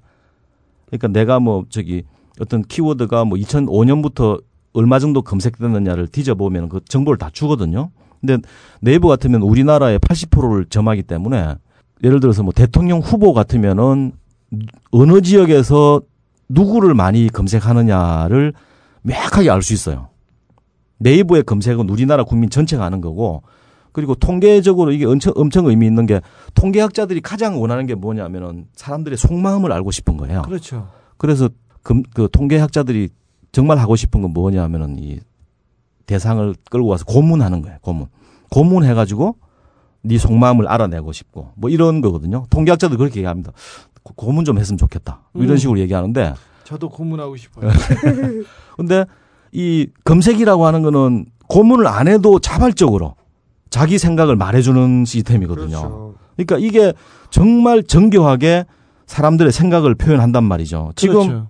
네이버 같으면은 우리나라 국민 전체의 생각을 다 알 수 있어요. 그렇죠. 이거를 투명하게 공개해야 된다. 어, 이거 통계 자료로도 대단히 그 유용하고 자료를 우리는 볼수 필요합니다. 없는데 네. 만약에 특정 정치 세력이 볼 수 있다고 생각해 보세요. 그죠. 저는 여태까지 경험상 이 뭐 정치 압력을 넣는다거나 그러면은 그 어느 지역에서 누구를 많이 검색했다라고 하는 정보를 통계를 만들어서 보고할 수 있다. 제가 권력자라면은 당연히 그렇게 할 거다. 궁금해하겠죠. 그렇죠. 그러니까 구글 같으면은 이걸 아예 공개해 버렸단 말이죠. 모두가 볼 수 있다. 예, 예. 권력을 가진 누군가만 이 정보에 접근해서는 안 되니까. 그렇죠. 예, 아예. 아예, 공개해 버렸는데 그렇죠. 예, 예. 네이버는 지금 전혀- 절대 안 보여주고 있으니까 그렇죠. 예. 우리가 이제 걱정을 하는 거죠. 그렇죠. 혹시 특정 정치 세력만 이걸 볼까봐. 네. 그러면 어. 그걸 본 사람과 보지 못한 사람은 전력차가 생기지 않습니까? 그렇죠. 그렇죠. 예. 그런데 네이버는 공공기관이 아니라 일개 회사란 말이죠. 그렇죠. 특정 회사의 목을 졸라서 그걸 빼갈 개연성이 존재한단 말이죠. 그러니까 그렇죠. 걱정하는 거지 우리는. 그렇죠. 특별히 1등이라고 하지 않습니까?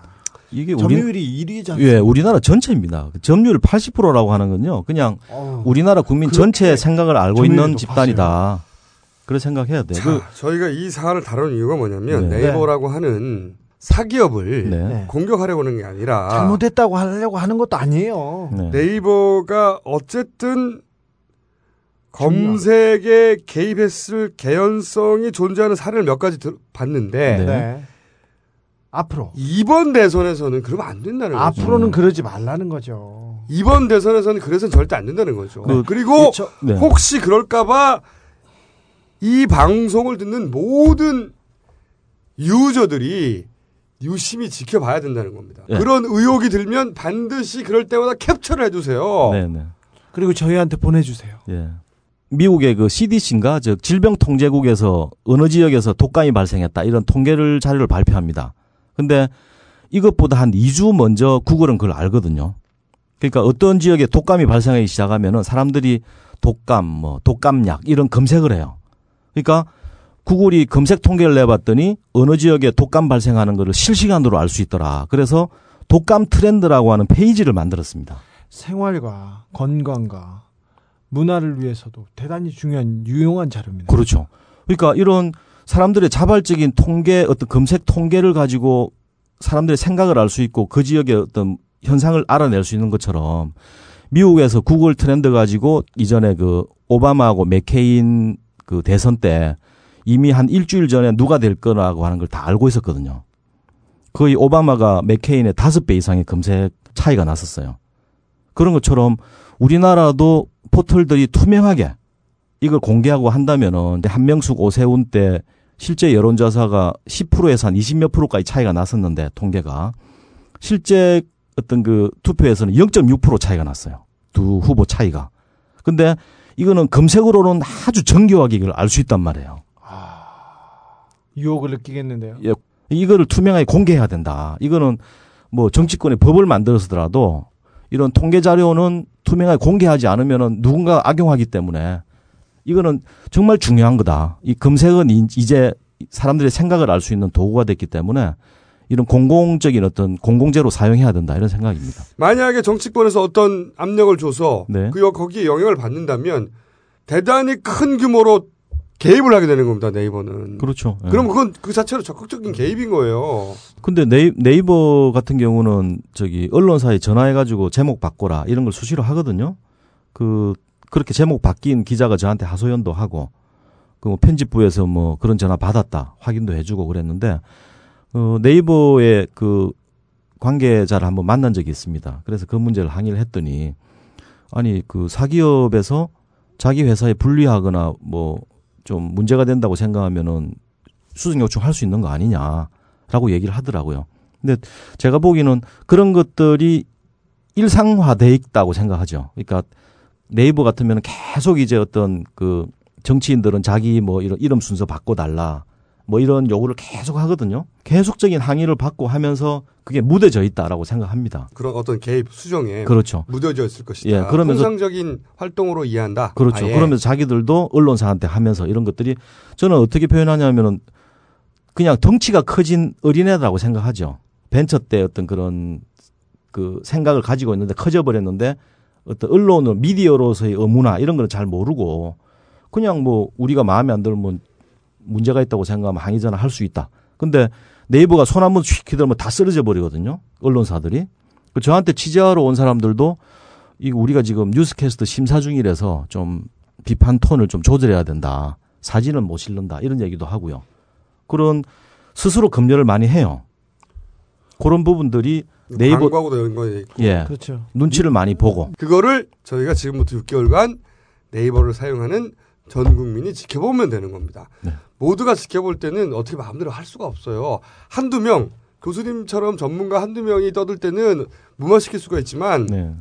100만 명, 1000만 명이 지켜보면 할 어떻게 할 수가 없거든요. 음. 자, 지금부터 지금부터 6개월간 네. 네이버에- 사용하는 모든 분들이 특별히 특별히 네이버 검색어들이 네. 이상한지 이상하지 않은지 네. 상시적으로 보시고 이상하면 그때그때 즉시 즉시 캡처하여 네. 저희에게 보내주시면 저희가 전문가와 함께 이것이 이상한지 아닌지 검토하도록 하겠습니다. 특별히 연관 검색어와 옆에 있는 급등 검색어들, 이슈 검색어들 한번 주의해서 찾아보 보십시오. 그 보시기 바랍니다. 네. 네. 네. 오늘은 여기까지 하겠습니다. 감사합니다. 네, 감사합니다.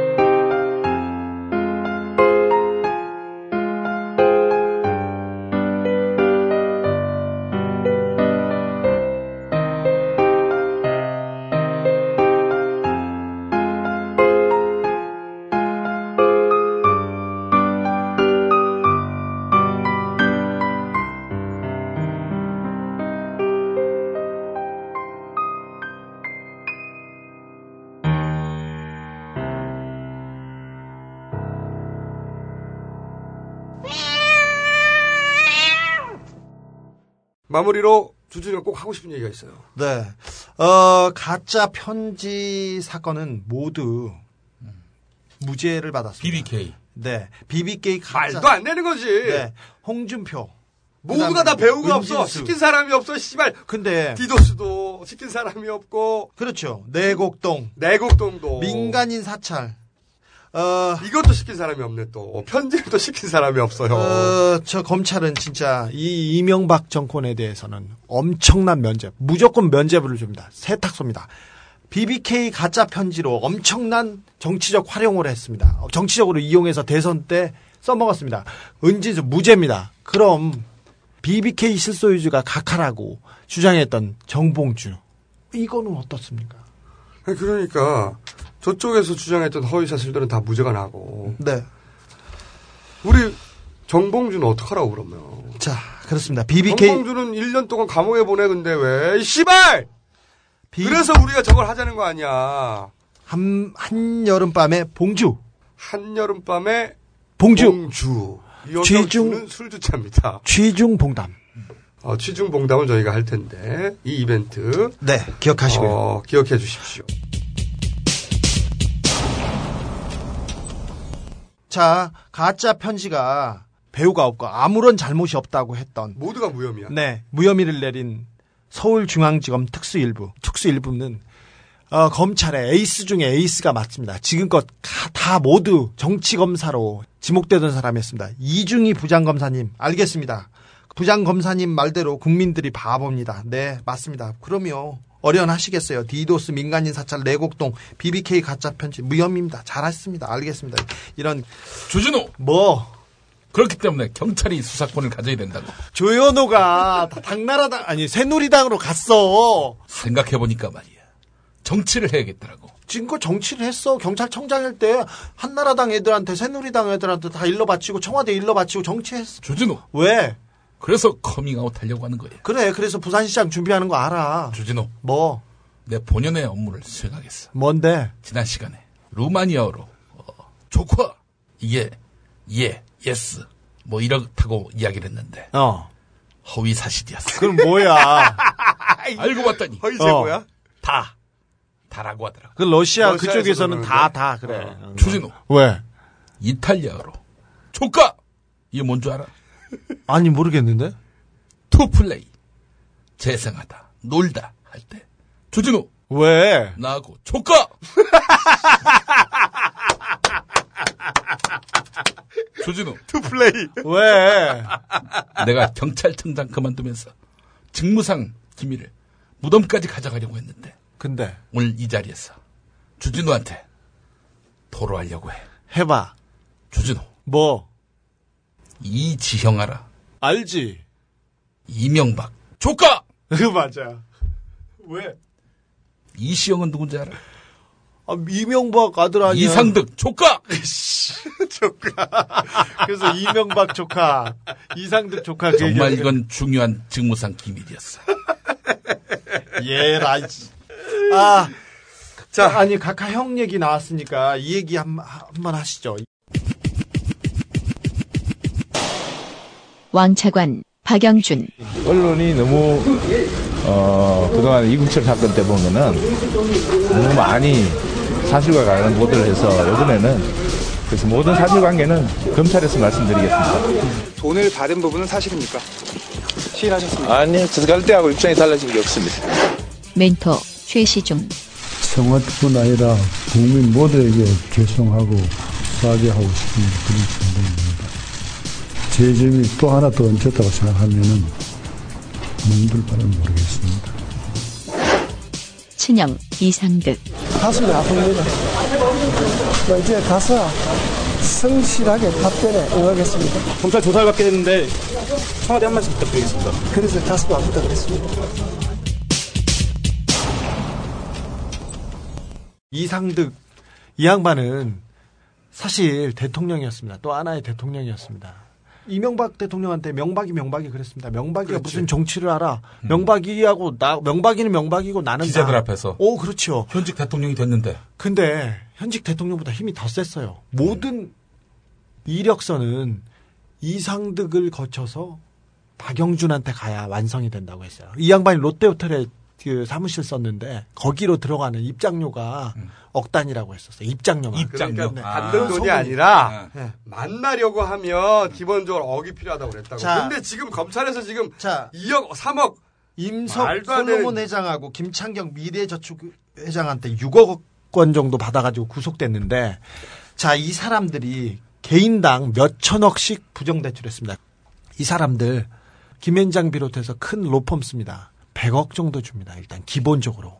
근데 우리 상득이 형한테 상득이 형한테 2억 줬다고요? 자, 상득이 형 관련된 의혹만 해서 열 몇 가지였어요.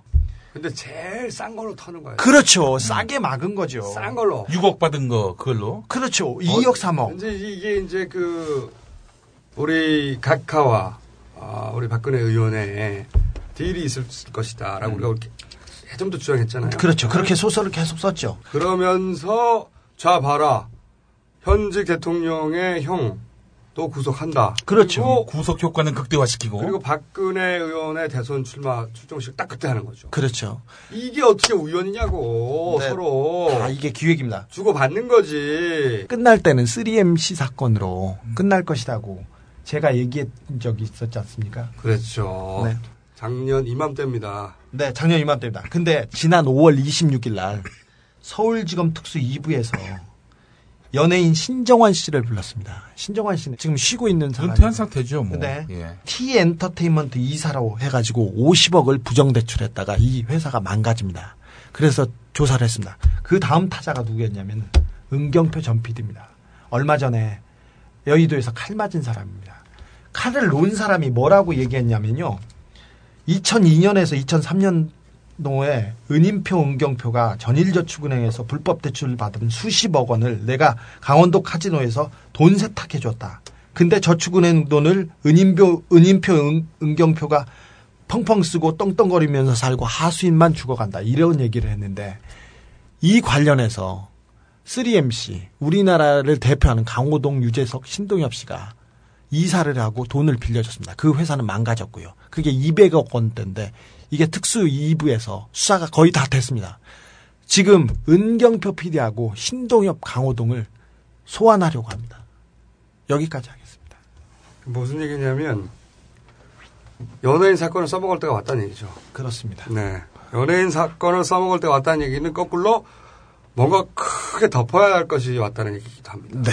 지금껏 1년 동안 손에 쥐고 있던 거를 드디어 지금 굴리기 시작했습니다. 3MC 카드를 써먹을 것이다.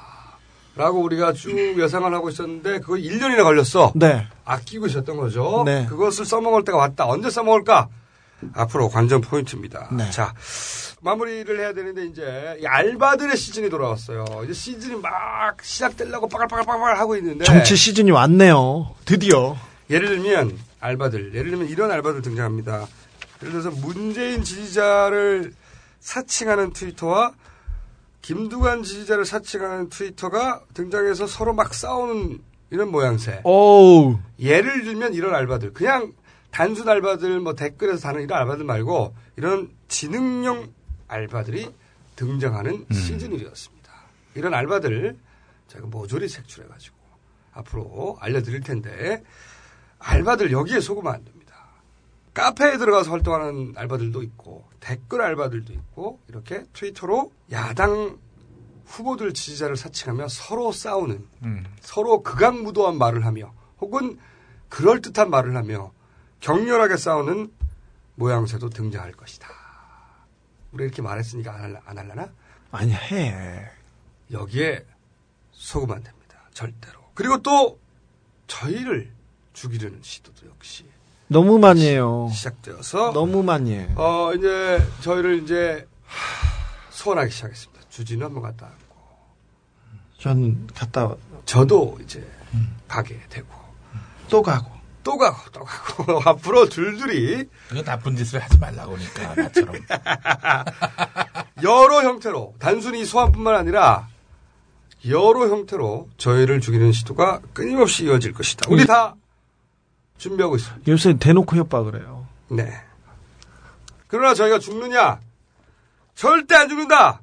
아무도 쫄지 마. 끝. On the upright. So frustrated.